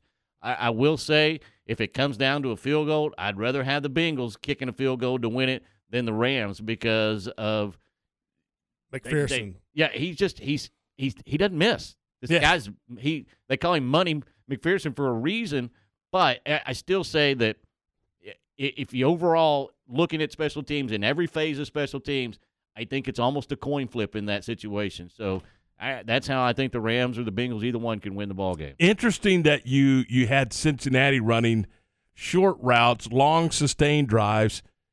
You're talking about getting the Rams defense tired. Yeah, absolutely. I mean, because if the Rams defense is fresh, as you pointed out, the Rams up front, uh, it, it could get gonna be a ugly. lo- it's gonna be a long day it, for could, it could get Oh, yeah. ugly. So you got to get them tired. Yeah, you do. Eight, nine, 10, 11 play drives. And, and that's what I'm saying. Those short routes will also Yeah. get them out on the edge, make them chase to the sidelines, go sideline to sideline, and, and that could help you out as well. Interesting. Good stuff, War. Appreciate it. 759. Hey, couple of thoughts from the CNC Collision Center text line. This is from the 903, guys. It says, Hey, guys, uh, I don't know if you all heard, but there's a football game this weekend. Give me Cincinnati on another walk-off field goal. How about that? That's for, for timing. Yeah, I can Uh, definitely see that. Uh, and then uh, from the 281, it's the Rams 26 and the Bengals 22. You know what? I- I'm okay with either one of those because they're close. What I don't want is 45 to 3. I don't think we're going to see that. Uh, I know, don't either. The I Rams, really don't. You know, the last time the Rams were in this position, they got obliterated. They only scored three points. So I think that their mindset is coming out. It's going to be a close matchup, man. And I honestly wouldn't be surprised if we got overtime. I, I really Ooh. wouldn't. Be the second time in, in Super Bowl history, right? Right. Yeah, so good stuff. All right, uh, 759. Let's uh, get back to talking some Baylor athletics. Let's bring in the voice of the Bears, John Morris, with today's Baylor Sports Beat program. This is the Baylor Sports Beat, a daily look inside Baylor athletics. Now, here's the voice of the Bears, John Morris. Everybody, it's time for a check of Baylor athletics on today's Baylor Sports Beat. Coming up, heading into a busy weekend in Baylor athletics that includes a men's women's basketball doubleheader tomorrow in the Ferrell Center. Details straight ahead on today's Baylor Sports Beat. When we moved to Texas, we were like fish out of water. We didn't know anyone in our neighborhood until our Texas Farm Bureau insurance agent came to the house. She was so helpful and reassuring, a friendly face with that Texan hospitality I'd heard about. When we purchased a Texas Farm Bureau insurance policy, we knew we were making the right choice. We knew our family would be protected. Visit Texas Farm Bureau Insurance today at tfbinsurance.com to find an insurance agent who's a true neighbor. Coverage and discounts are subject to qualifications and policy terms and may vary by situation. Not only will you find an award winning dealer at Allen Samuels, but you'll also find some great award winning products. The 2021 Ram brand ranked number one automotive brand on JD Power's initial quality study. The 2021 Dodge brand ranked number two behind Ram, and the 2021 Jeep Gladiator named highest quality midsize truck. Allen Samuels, 201 West Loop 340 in Waco, where we deliver quality. Come by. Let's be friends. Want to be a part of all things Baylor athletics? Join the Baylor Cub Club presented by Green Eye Associates today. Free registration for the 2021-22 season is available now for kids 8th grade and under. Members receive discounted admission to select Baylor athletics events and other great promotional items. Register at BaylorCubClub.com or email fan underscore engagement at Baylor.edu for additional information. Show off your Baylor pride and become a Cub Club member today. Now back to today's Baylor Sports Beat. Here again is the voice, John Morris. And welcome back. It is a busy weekend in Baylor athletics that includes the start of the 2022 Baylor softball season. Glenn Moore and Baylor softball opening at a tournament today in Natchitoches, Louisiana. They'll play four games over three days. The broadcast of Baylor softball on 101.3 FM. Baylor women's tennis on the road for a couple of matches this weekend. They'll play at Denver today, at Colorado tomorrow. Third ranked Baylor men's tennis at home today versus Tulsa at 2, tomorrow versus seventh ranked Virginia, also at 2 p.m. Baylor Track and Field runs in Lubbock at the Texas Tech Shootout. Equestrian hosting TCU tomorrow morning at 11. And it's a basketball doubleheader in the Ferrell Center tomorrow, beginning with the 10th ranked Baylor men hosting the 20th ranked Texas Longhorns. It is the first meeting of the season between these two. Here's head coach Scott Drew. Yeah, it's been a different schedule, as, as everybody knows, with uh, uh, Kansas and Texas on the back ends part of things. But uh, uh, I know it's a quick turnaround for us. They've been uh, had a big win on Monday. They're playing really well. Um, Coach Beard's done a great job with them. Um, they got a lot of 23, 24 year old, 22 year old. So um, we got to we got to make sure we're prepared and ready, and our home crowd will be huge for us. They've done a great job uh, uh, this year, and can't thank them enough for uh, helping make our home court an advantage. Scott Drew and the 10th ranked Bears hosting 20th ranked Texas tomorrow morning in the Ferrell Center on the air at 10:30 tip off at 11 right here on ESPN Central Texas television tomorrow on E ESPN2. And the 10th ranked Baylor women hosting West Virginia tomorrow at 5 in the Ferrell Center. That broadcast beginning at 4:30 right here on ESPN Central Texas television on Big 12 Now on ESPN Plus. And that's today's Baylor Sports Beat. Talk to you tomorrow from the Ferrell Center and have more Monday. I'm John Morris. Matt Mosley, weekdays at 4 p.m. on ESPN Central Texas. Mack Rhoades joining us, director of athletics at Baylor. He wants to be here, and uh, I, I certainly think we're, we're blessed that, that he's our head coach. Okay, I interpret all that you just said as an eight-year deal. Okay, that's kind of what I'm going with. Mm, mm. Might be on onto something. okay, good, good. My instincts are, are on. The Matt Mosley Show, weekdays 4 to 6 p.m. on ESPN Central Texas.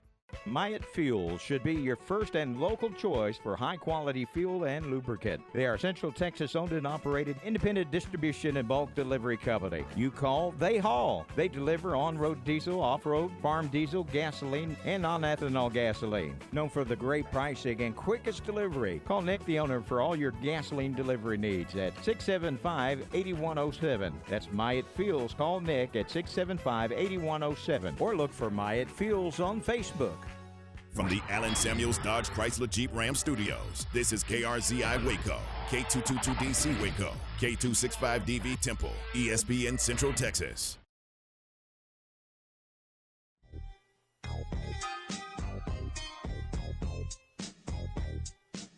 All right, just after 8 o'clock, welcome back in. This is game time here on ESPN Central Texas. Tom Ward and Garrett, we're glad to have you with us here on a Friday morning from the Allen Samuel Studios. And our, our program is brought to you in part by VersaLift Southwest. And we welcome into the program from the Dallas Cowboys broadcast team, Kyle Youmans. First of all, Kyle, from all of us here at ESPN Central Texas, we say congratulations on your recent engagement. Well, thank you very much, guys. Yeah, me and my now fiance, Lorena, got engaged over the weekend, and uh, I, of course, I'm born and raised in Waco, down there in the area, and then I, I went to school at North Texas at, at UNT, and and that's when we had met was back in 2017. So we're both very excited and very thankful, and appreciate you guys uh, in the congratulations. It, it looked like it looked like a football thing, man. It looked like there was a game plan and then the plan was then executed. You know, uh, much better execution. I feel like on on my part throughout that process than we saw a lot throughout the Cowboys season. But Ooh. yeah, no, it was super super thankful that that we got it done, and and I had a lot of help in planning that as well. I can't can't take all the credit for it, but yeah, we we were uh, super grateful that it worked out, and of course she's happy, I'm happy, and and it was a, a beautiful night that we'll remember for the rest of our lives. Okay, Kyle, you, you you're going to have to quickly understand it doesn't matter if you're happy as long as she's happy. as long as she's happy, you got it. With you. hey, uh, let's talk a little football here. Uh, there was a lot of conversation uh, during the uh, early portion of the offseason about would the Cowboys retain their defensive coordinator? Would would the offensive coordinator hang around? Heck, is the head coach safe with Jerry Jones? Could we see a new head football coach in Dallas? And at the end of the day, all three are still in in their same positions. Yeah, that's the biggest thing. Is was there going to be a chance to keep the coordinators? And uh, especially early on, it was it was almost like a foregone conclusion that the answer was going to be no. I mean, Kellen Moore was one of the hot commodities in the NFL. He had this top offense that was firing on all cylinders. Oh my goodness, he's going to be the next uh, Sean McVay or Kyle Shanahan, this young hip coach in terms of off offensive firepower. Uh, what exactly uh, can he do as a head coach? Well, of course, that dwindled off in the back half of the season.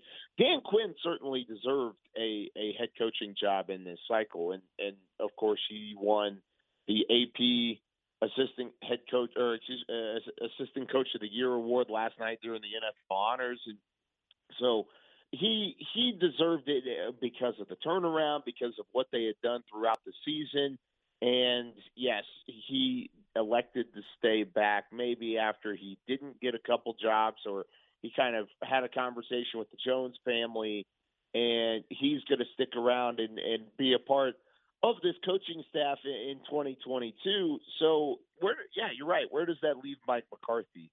And I think there's a, a, a huge vote of pressure against him going into this offseason, going into the season to have success because now not only is one coordinator breathing down his neck, but both coordinators are back again this season. I feel like after a a six win improvement, the the six and ten season in 2020, the 12 and five here in 2021. Uh, I, I think there, it would have been hard to really get rid of Mike McCarthy with uh, legitimate cause.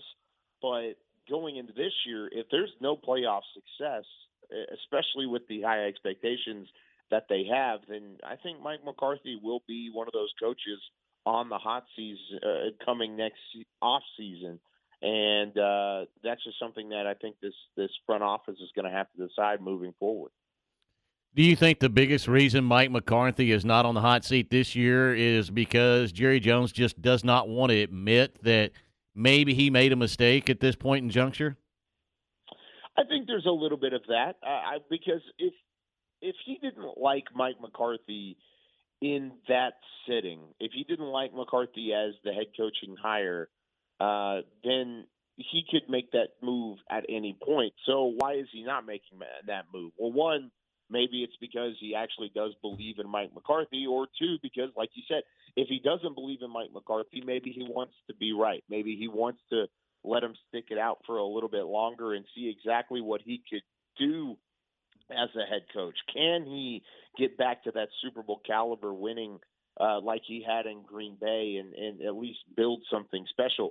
In Green Bay, Mike McCarthy's second year, they went to the NFC Championship game. So he had a track record of a quick turnaround.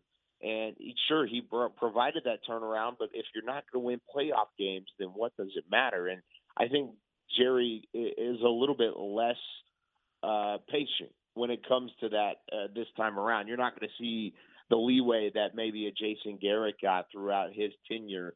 You're going to see a short leash on just how far Mike McCarthy can go with this football team before uh, Jerry would maybe look for a replacement. Kyle, I want to switch gears to the Super Bowl, and uh, with when you look at the Rams, all talk is about the acquisitions they made, right? Like bringing all these guys in, it's it's win now or bust for them. But Cincinnati made some great acquisitions as well, bringing in guys like Chidobe Awuzie and you had uh, GB and uh, Larry Helton. Yeah. If they didn't bring those guys over, would they be in this position? No, they. I don't think so. I think they made the right moves that that kind of worked with their roster, and they did it in different ways too. I mean, Cincinnati really built through free agency, and of course, with the draft being uh, Ja'Marr Chase and what he's kind of done, and uh, stepping into that that wide receiver role, and and then Joe Burrow, of course, two seasons prior.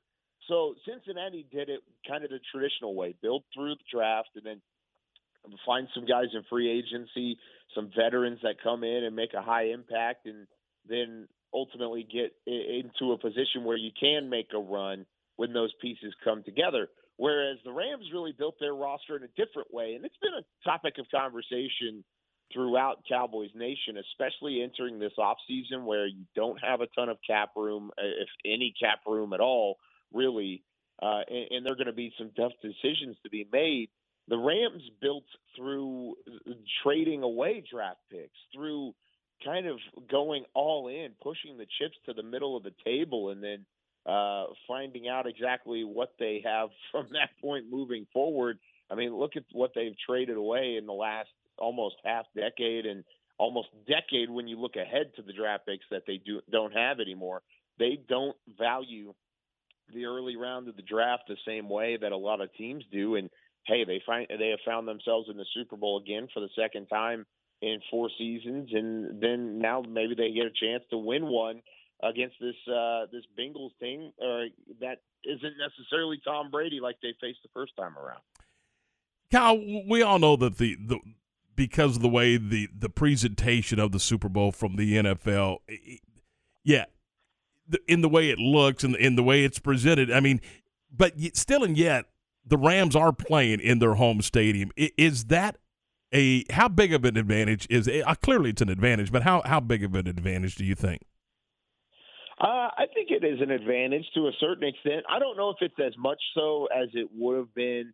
And it's interesting because last year, of course, Tampa Bay being in Tampa Bay was the first time that a team had played in front of their home crowd in a Super Bowl before. But even that home crowd was a limited crowd because of the 2020 pandemic and because of COVID 19, they had a limited capacity to that game a season ago. Whereas this year it's full capacity, but it's in LA. And, the Rams, of course, not with the the biggest fan base out of all these different teams uh, in the NFL, and then with it being in LA, it's going to be more of an experience rather than like a fan destination. So I don't know if it's going to be a huge, loud crowd per se, like you would see maybe in the NFC Championship game or throughout other playoff games that the Rams hosted out at SoFi. But it's an advantage because of the the the comfort of being able to sleep in your own bed, of not having to go through a full week of travel, of of already being where you need to be in terms of the Super Bowl and having that kind of home preparation, that home motivation, uh, where you get to go to the stadium in the same locker room that you're normally in week in and week out. It's that familiarity and that comfort level that'll help calm the nerves going into what is the biggest game of a lot of these players' career. And they don't have to do that in an unknown environment or in a completely different state or have to spend a week on the road. They get a chance to kind of be calm and, and have that kind of mentality going into the week uh, as opposed to what is the norm or especially what Cincinnati is going to have to do. Kyle, we mentioned a few minutes ago, Garrett, we asked you about, you know, the Rams were built to win now because of what they did in the offseason last year. Do the Cowboys ever get to that point? Does Jerry Jones ever get to the point where he has to put this thing together because he knows his window's closing very rapidly? Is this the offseason that maybe you see some big acquisitions for the Cowboys it, because of the fact that they need to win now with the nucleus they have, we're just a few players away, or are they much further away than that? I think that's the decision that needs to be made this offseason. Jerry's not necessarily ever had an offseason so volatile as as this one, just because one, you have a coaching staff that is either overachieving or underachieving, depending on who you talk to about the coordinators and, of course, the head coach.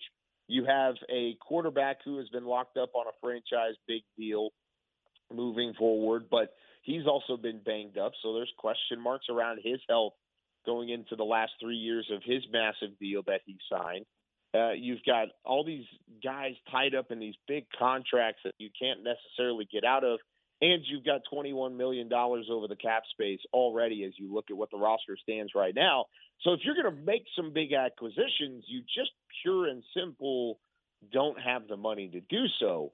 But you also have the pressure of turning around after a 12 and 5 season, a disappointing playoff run, and finding enough pieces that can make you successful going into the 2022 campaign. Because if not, then you're right, that window is starting to close. Because right now, it really feels like you're at the back hit, uh, the back half of a window uh, after a tough playoff loss, rather than maybe 20 or 2016, 2018 when you were at the front end of that window and you still felt like there was something on the table with this young core, this young nucleus of players that just didn't just wasn't ready for the big lights, wasn't ready for the spotlight just yet to get to a championship game or go to the Super Bowl.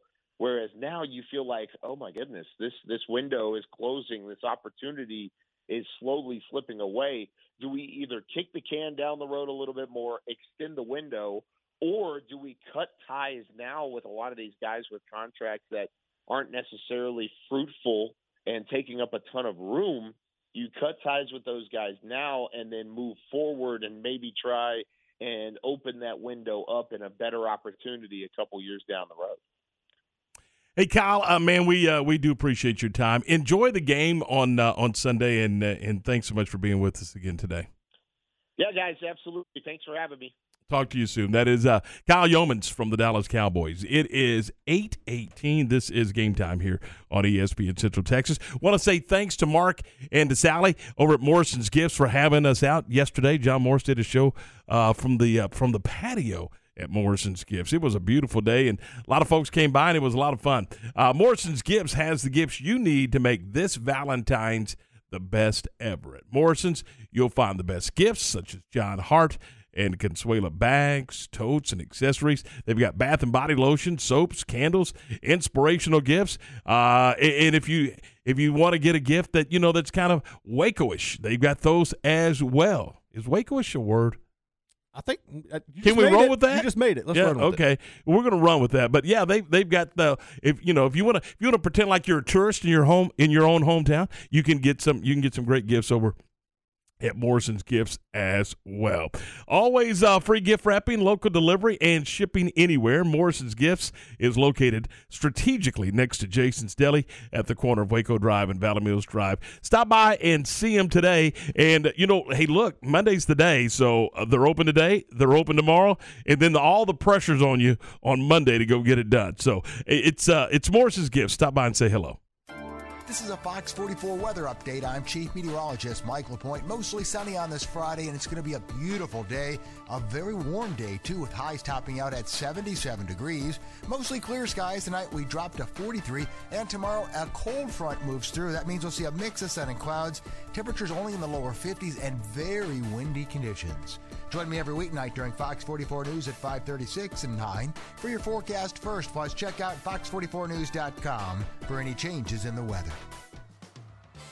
Recently on Game Time. We are joined by Josh Neighbors from the podcast Locked on Big 12. I think Chris Beard is right when he says this is life, this is what happens, things change. I think the fans are right to be mad at him because there's arguments that Texas Tech is a better basketball situation than Texas is. I think everybody here has a claim that they're right about, and I thought it made for an awesome atmosphere. Game Time. Weekdays at 7 a.m. on ESPN Central Texas.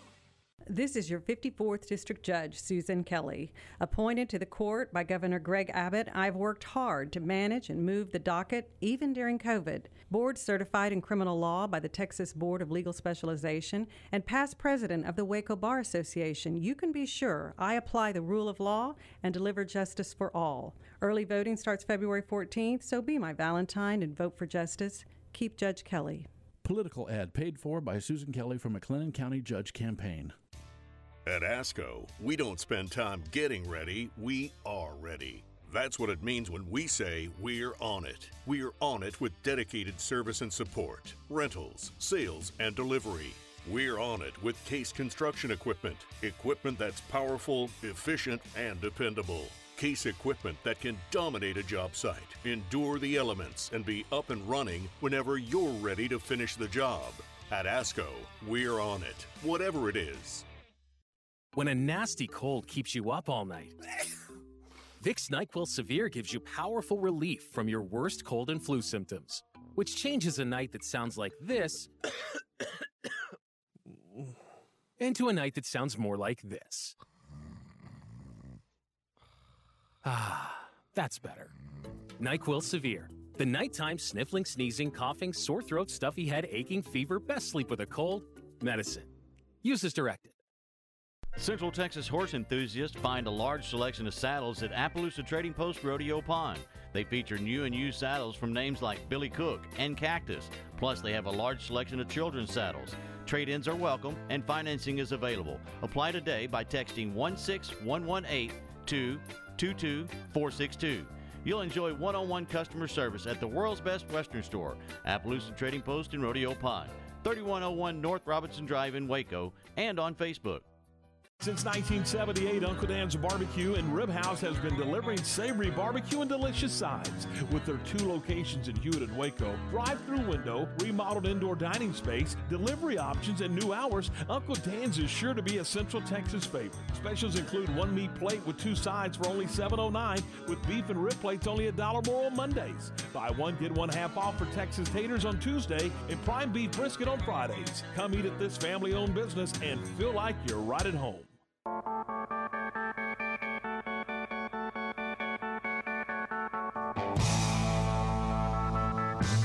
823, welcome back into the program. This is game time, and we're brought to you in part by Good Feet in the Central Texas Marketplace. All right, we were talking about this, what, Monday or Tuesday?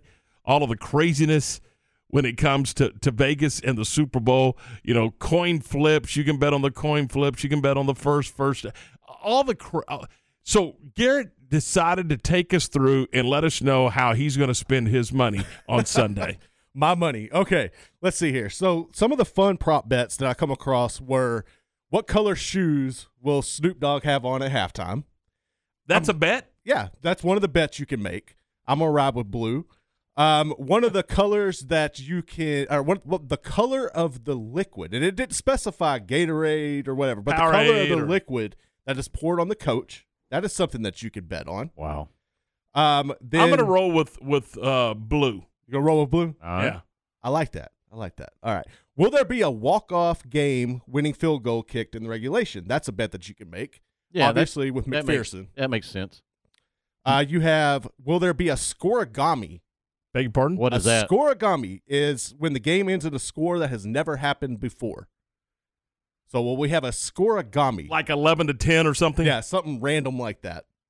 Okay. I'm, I'm going to go no. Uh, yeah, that's one of those things where it's tricky. I don't think you'll see it, but this one, you got the LSU special. Will Ja'Marr Chase, Odell Beckham Jr., and Joe Burrow all score touchdowns? Whoa. Okay. How about that? That's a good one. That is, a good one. Big boy touchdown. Any offensive lineman to score a touchdown. Well, with nowadays they running the tackle eligible into the end Mhm. zone. We've seen that Mhm. several times this year. That's that's probably And- that may be a good bet. And you've seen tackles line up as fullbacks as well. Yep. Yep. So, yeah. This one is highly unlikely just because of the rule changes, obviously, but opening kickoff, is that going to be returned for a touchdown or not? Um, Ooh. It's That'd not, it's not going to get returned at all. I, I bet that's a pretty good odds on that one, isn't there? There is, let's see, it says yes plus 5,200. Ooh. really? So I, I, I you would can make some money on that one. Yeah, if it I would happens. have. I would have thought the you know uh, if you want to make some money, is the opening kickoff going to sell out of the back of the end zone? Yes. Well, that, and that's going to be a low percentage. So you're Right. not. If Yeah. you bet on that, okay, you win five bucks. And then the last one I come across, and I think this is one that it's always going to be there from now on. Will there be a wardrobe malfunction during the halftime game? No. No. So how many times will we see the Goodyear blimp? Ooh. Zero. It's an indoor stadium. Yeah, but I mean, they'll still, I know they'll they- still show it. Yeah, it- aerial coverage provided by. Yeah. Well, they'll Yeah. have that, but uh, Yeah. I, I don't know. I don't know the last time I've actually seen the camera on the blimp. Because it's not I've- always the Goodyear blimp. I mean, there's I- I- several I- others that yeah, have blimps. MetLife, and there's Yeah, been yeah. several of them out there. But remember, used to when they would say that, Yeah, then you would see the shot. you would see down. the shot of the blimp above the stadium. Yeah. I haven't seen that in a Have long you time. ever been in a blimp? no, I have not. No. You know, they used to have an air show out at TSTC, and one year they were going to let media ride in the blimp, Uh-huh. and, and I could not get loose from the radio station and go do it. I would love to. Now, I did fly with the uh, uh, the uh, the um, the parachute team, the Navy parachute team. What do they Uh. call it? Uh, it- that was fun. I mean, with the with the door open and them jumping out of the plane, jumping out of a perfectly good plane. Uh, that was fun. I got to do that a couple of times, but I did not get to ride, in- and I always wanted to. I think that would be the coolest thing because you're just tooling around, man. You're you know you're doing what twenty miles an hour maybe. So they didn't give you an option to jump. Uh, no. What, you just not not happening. Uh, you know what? Back then, I probably would have. I probably would have back then.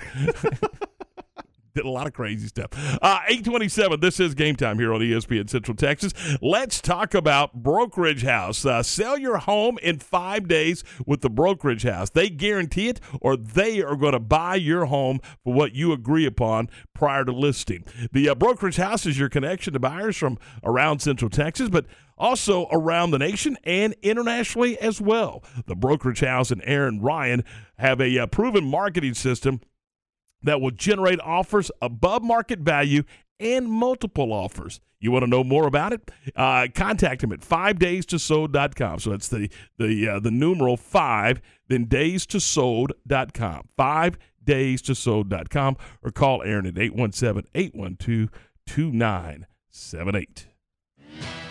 Scott Drew and the Bears all season long on ESPN Central Texas. The Bears back home in the Ferrell Center Saturday for a top 20 matchup with the Texas Longhorns.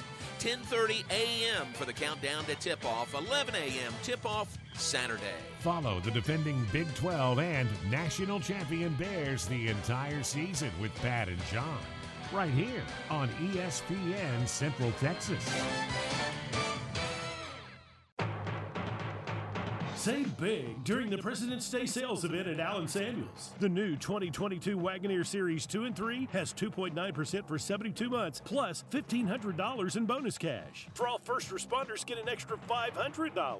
Shop this incredible vehicle for performance, style, and reliability today from Allen Samuels in Waco with the President's Day sales event going on now. Come shop their 150 new car and truck inventory. Come by. Let's be friends. See dealer for details. All offers have credit requirements. Now's the time to get a great deal on select Kubota compact tractors. Rated number one for reliability in the under 100 horsepower category, they're designed for easy operation and feature performance matched attachments. Right now, put zero down and get 0% APR for up to 60 months plus save up to $1,100 now through February 28th. See us or go to KubotaUSA.com for full disclaimer. WC Tractor, now with six convenient locations to serve you. Find us at WCTractor.com. Whatever it is, Northern Tool can help you build it, fix it, haul it, hoist it, blast it, trim it, tow it, weld it, and, well, you get the idea. Northern Tool and Equipment. Quality tools for serious work. Stock your shop this week at Northern Tool and Equipment. Stop in and save on floor jacks, shop seats, hand tools, chemicals, oils, and more. Shop in store, online, or get it curbside. Northern Tool and Equipment. Quality tools for serious work. ESPN Radio Sports Center. I'm Lark Smith with your ESPN Central Texas Sports Center update brought to you by Rooftop Innovations in Central Texas. Call 254-730-ROOF. That's 730-7663. Putting your roof above everything else. Super Bowl weekend has started with the NFL honoring some of its best performers. The Cowboys' Micah Parsons is the Defensive Rookie of the Year, and Dan Quinn, the Assistant Coach of the Year. Aaron Rodgers is once again the league MVP. Baseball Commissioner Rob Manfred says the two sides have come to terms on three issues. There will now be a draft lottery, the designated hitter will be league wide, and draft choice compensation has been eliminated. The two sides meet again tomorrow. The SEC generated over $770 million. Each school will receive a share slightly less than 55 million each. Sports Center, every 20 minutes, only on ESPN Central Texas.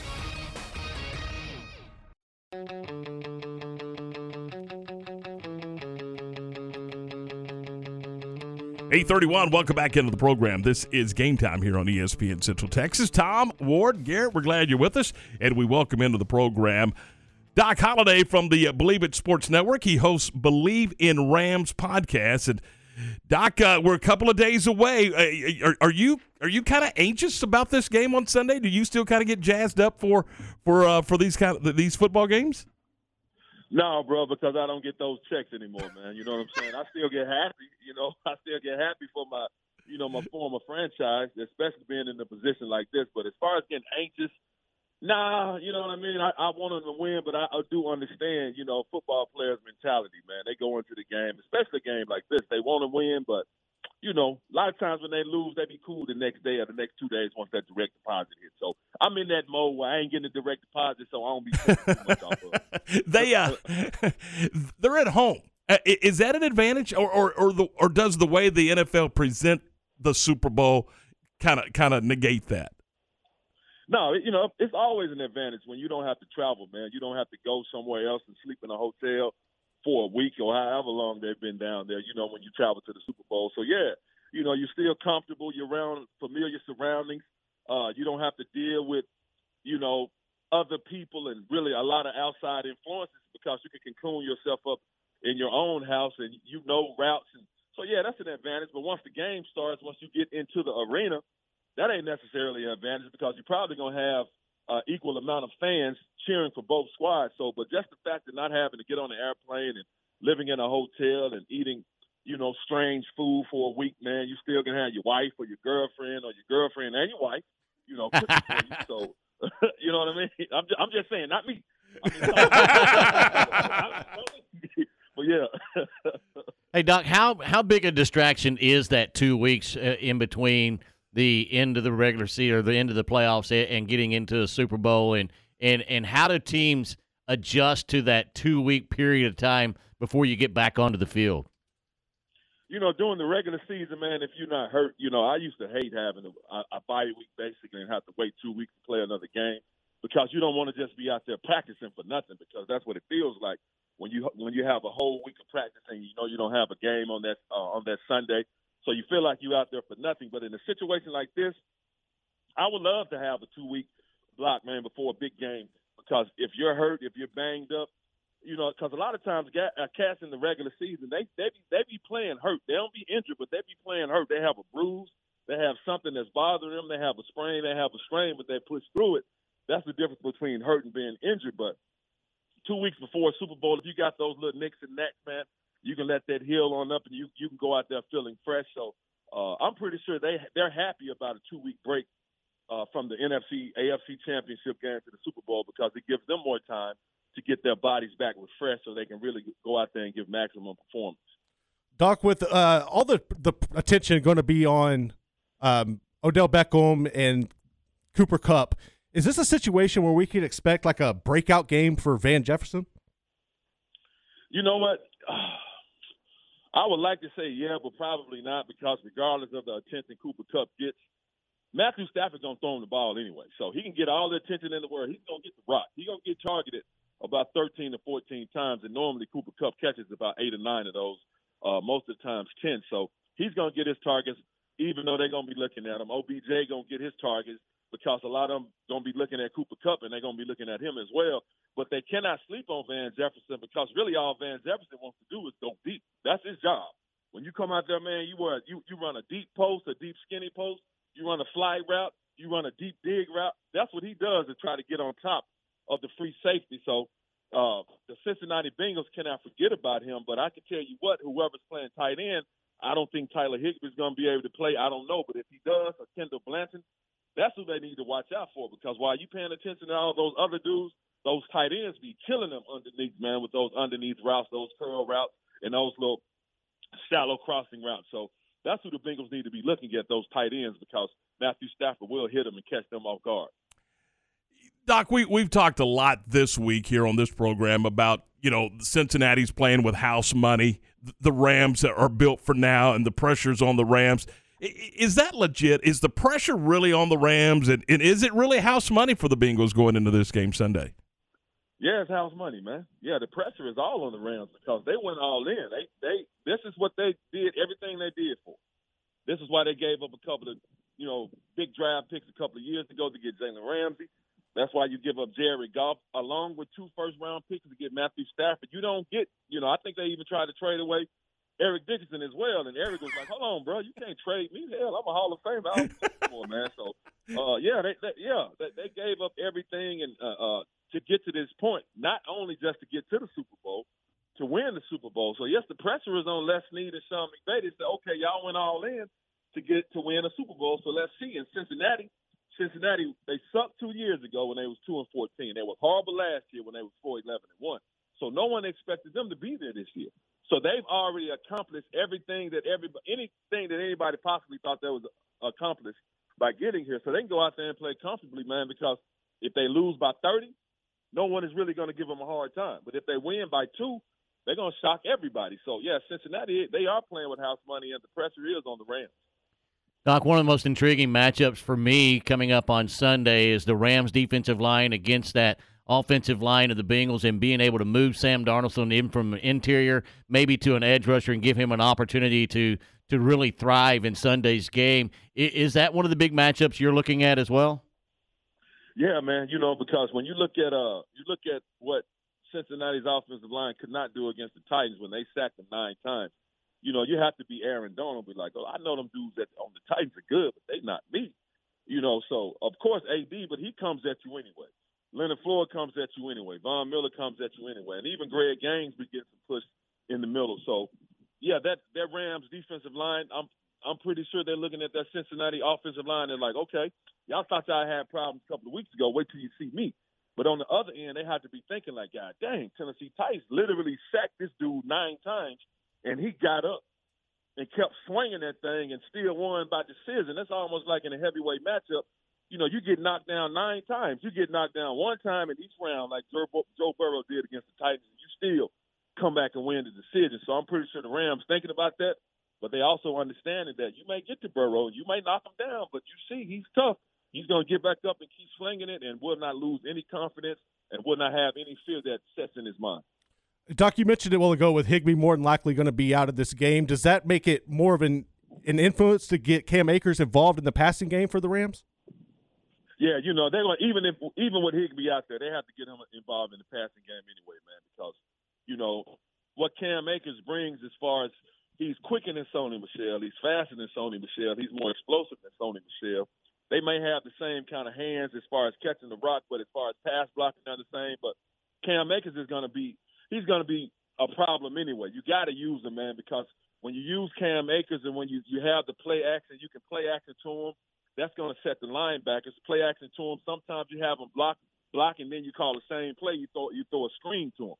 So Cam Akers is going to be huge because he's he influences what those Sam linebackers and that Mike linebacker. He influences what they do because all Matthew Stafford is he because they love the play action. They want those linebackers to just sit still for about a half a second or maybe a second, long enough for Cooper Kupp to get behind him, long enough for OBJ to get behind him, uh, to get behind them. So, yeah, they're definitely going to have to use Cam Akers in that passing game and in that running game, and he's going to have to be effective.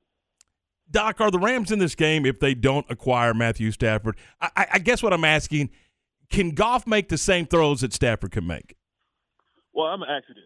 The Rams would be in this game if they didn't acquire Matthew Stafford because it's in SoFi. They would be buying tickets. They would be able to go because they're right there at home. But playing in the game, nah. If, if the Rams still had Jerry Goff, nah, because he had lost all confidence in himself, man. Jerry Goff wouldn't have been able to, you know, overcome tough t- times, overcome a tough play, overcome a tough game without being all down on himself. And it was to the point where his body language used to say it all, man. So I don't think the players had enough confidence to even believe in Jerry Goff if he had a bad throw or a bad play or played in a bad game to even want to play that much harder because they're thinking, okay, he's about to fold up. So uh, if the Rams still had Jerry Goff at quarterback, nah, they wouldn't be playing in the Super Bowl, not this year. What was the most fun part about Super Bowl week? Man, you know what? It's just the fact that you look. I mean, the fun part is when you're looking at what everybody else is doing. So that's who's really having fun. Everybody else is having fun. You're watching it, but you are in the midst of it. It's good to it's it's good to go around and even when you're an unknown player, you know, like when I played for the Rams, only people in Memphis knew me. The people, you know, in St. Louis, some of them knew me because they knew their players. But in a, in a position like this, pretty much everybody has done their research and they know you at the team hotel. They know you out with the, with the players. So getting that that notoriety and that recognition, man, and it helps you understand and realize where you are and exactly what what is going on. So it's huge, man. But it's really everybody else that's having fun because if if if you're serious about your craft, you're going to be focused on what you got to do. Doc, as a running back, when you know that you're going up against a defensive line that's got guys like Aaron Donald and you got Von Miller coming off the edge, and you you know, hey, I'm going to have to pick up a lot of these blocks what is your mindset going in, and, and how do you balance that with the regular task of running and, and receiving out of the backfield? I'll tell you this, man. Uh, uh, we was in a running back meeting one. We was in the running back room one time, and we get ready to play the Green Bay Packers. So we're sitting there watching them. We're watching them, you know, scout film against the Detroit Lions. Now, of course, we had got kind of caught up watching what Barry Sanders was doing, but then they were like, "No, look, look." And we, you know, it was me, Lawrence Phillips, Jerald Moore, we looked up and like, hold on, hold on, coach. So you telling us you want us to chip Reggie White if he gets loose? Oh, we like, oh, okay, we got you. We looked at each other like, man, hell no, that's gonna be a sack, bro. you must be crazy. So that's the same thing, man. You know, you got with Joe Mixon, Aaron Donald is not, you know, he had he, he he's not as strong and big as Reggie White, but yeah, you, you looking at him and you're like, okay, uh, uh, Joe Mixon got to be like in those Cincinnati Bengals running backs, wherever they're like, okay, because they're going to keep them in to help pass block because Aaron Donald, even when you double team him, he keeps coming, man. He never stopped coming. He can play 60 plays and you can block him 59. He's going to keep giving that same effort on that 60th play, just like he did against the 49ers, man. So you got to always be cognizant of that. And the running backs be like, God dang, it's one of them games where I can't even really get out to the pass route because I got to stay here and make sure these dudes don't get loose, man. So, uh, yeah, they're thinking about it, but they're like, well, I got to do what I have to do. Hey, Doc, tell us a little bit about uh, uh, your podcast, Believe in Rams, and where we can find it. Well, you can you can find the Believe in Rams podcast, B L E A V, on, on all podcast platforms. Man, it's me and uh, my brother Isaac Bruce. He and I played at Memphis together. Uh, when I when I got to the St. Louis Rams, I got there. I started off on the practice squad first. I was in there camp and balled out.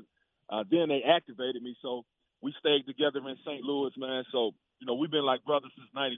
So I I mean I made him. He had a one bedroom apartment in St. Louis. I was like, hey, bro, you make more money than me, so I'm staying with you, my guy, so I can save my money. And that's exactly what I did. Ike was like, look, I keep five thousand in here for groceries or whatever. So in about a day or two, I had all that spent out, man. So that's you know, I was like, he's like, gross. I was like, no, bro, I've been I've been hanging out. You make more money than me. So me and my brother Isaac, man. Yeah. hey, man, we appreciate the time. Enjoy the game Sunday, and uh, and thanks so much for being with us. No problem. Thank you all for having me, man. Talk to you soon. That is uh, Doc Holliday.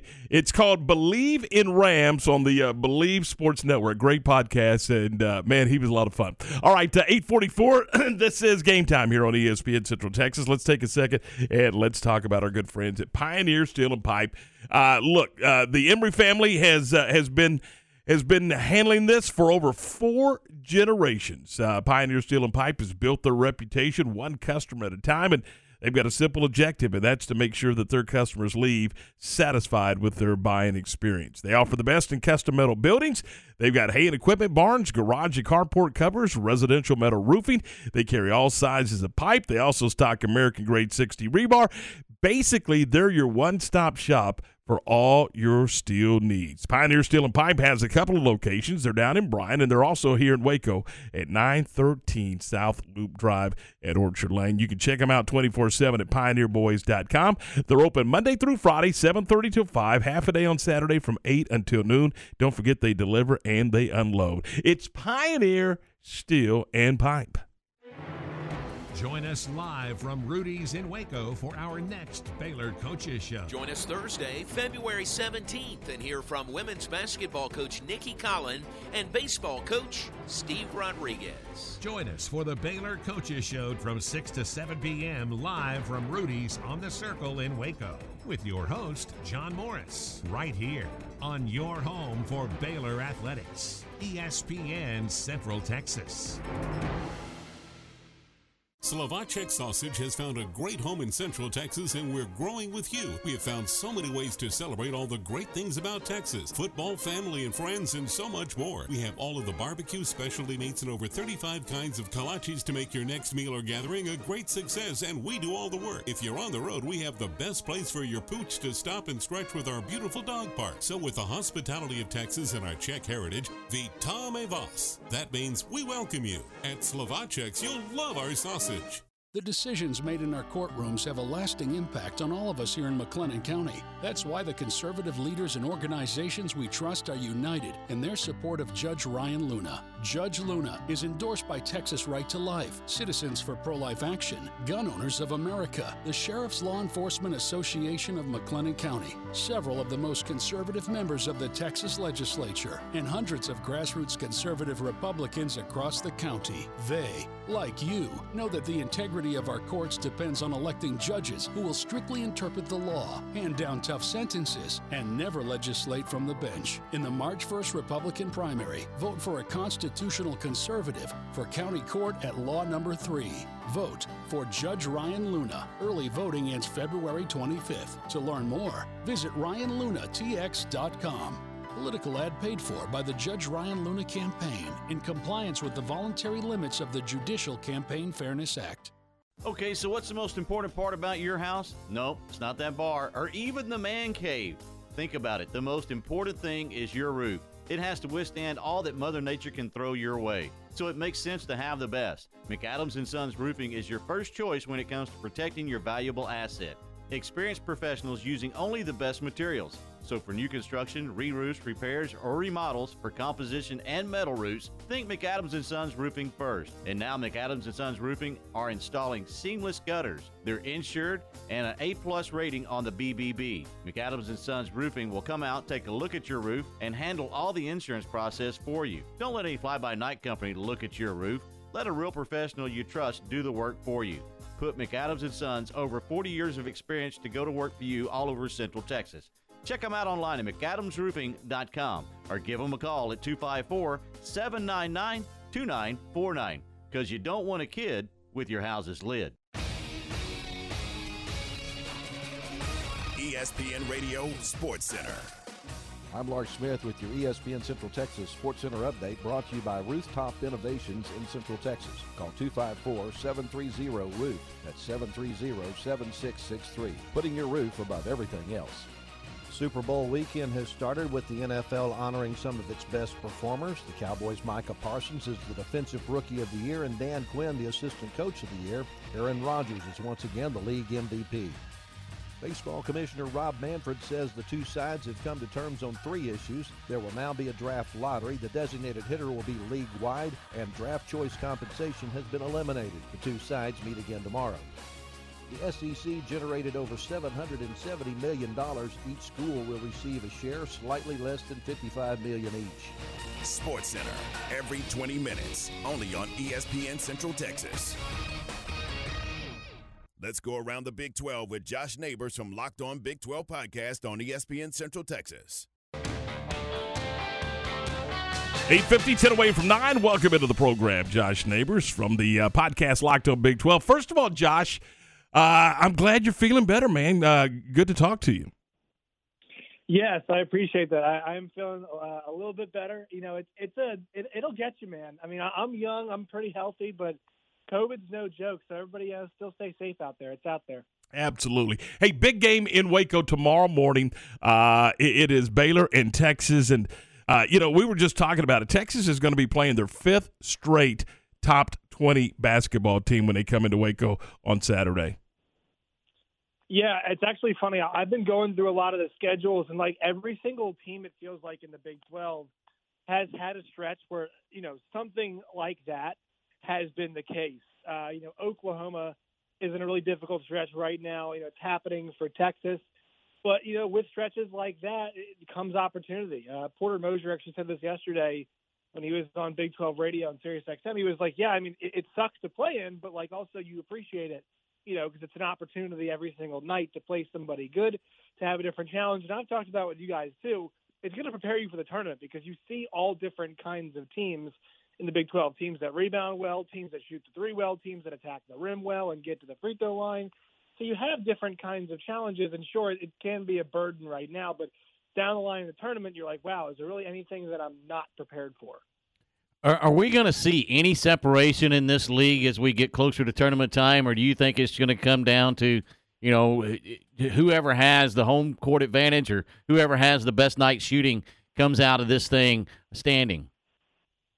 Yeah, I mean, I think it's going to. You mentioned the home court advantage. You know, looking at it right now, uh, Texas has not lost at the Erwin Center this season, I believe.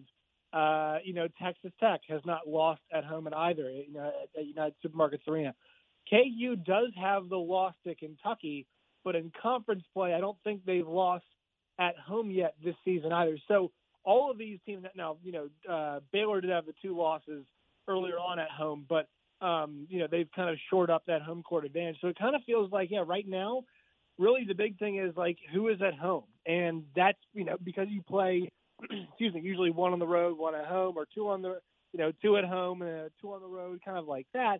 Uh, it's difficult to really get any separation. I mean, that KU win last week is holding up for them right now, but they went on the road and they lost uh, to Texas, and Baylor got a win this week, and so that kind of, you know, puts Baylor around now back what a half game once again. So yeah, home court advantage really is what's mattering. I thought Texas Tech might be able to step into that uh, one-two conversation with a win against uh, Oklahoma on the road, but OU played an awesome game and got it done at the, Lloyd, at the Lloyd Noble Center on their home floor. So just goes to show you home court advantage kind of reigning supreme right now at the top of the conference.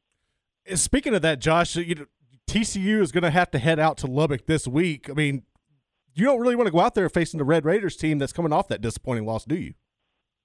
No, not at home. That place is a madhouse. Uh, I will say this: it's like for TCU, you know, what an impressive run it's been. And even if they lose this game, they'll still be 500 in the league, and that's awesome for them. You know, they're, they're a surefire at this point in time, a surefire NCAA tournament team. I don't think that's going to change for them either. They need to get make sure they get Mike Miles back and they get healthy. But Texas Tech at home is going to be pissed off. They're going to be angry. It's not a team I want to play. I will say, you know, like if you ask me right now, which and which Big 12 team I feel most confident in, you know, if I had to say one's going to make it to the Final Four, uh, and I had to pick one, I'd pick Tech, despite the loss. But still, you know, it showed that on on a given night they could be pushed around a little bit. Uh, Texas Tech got pushed around a bit by OU.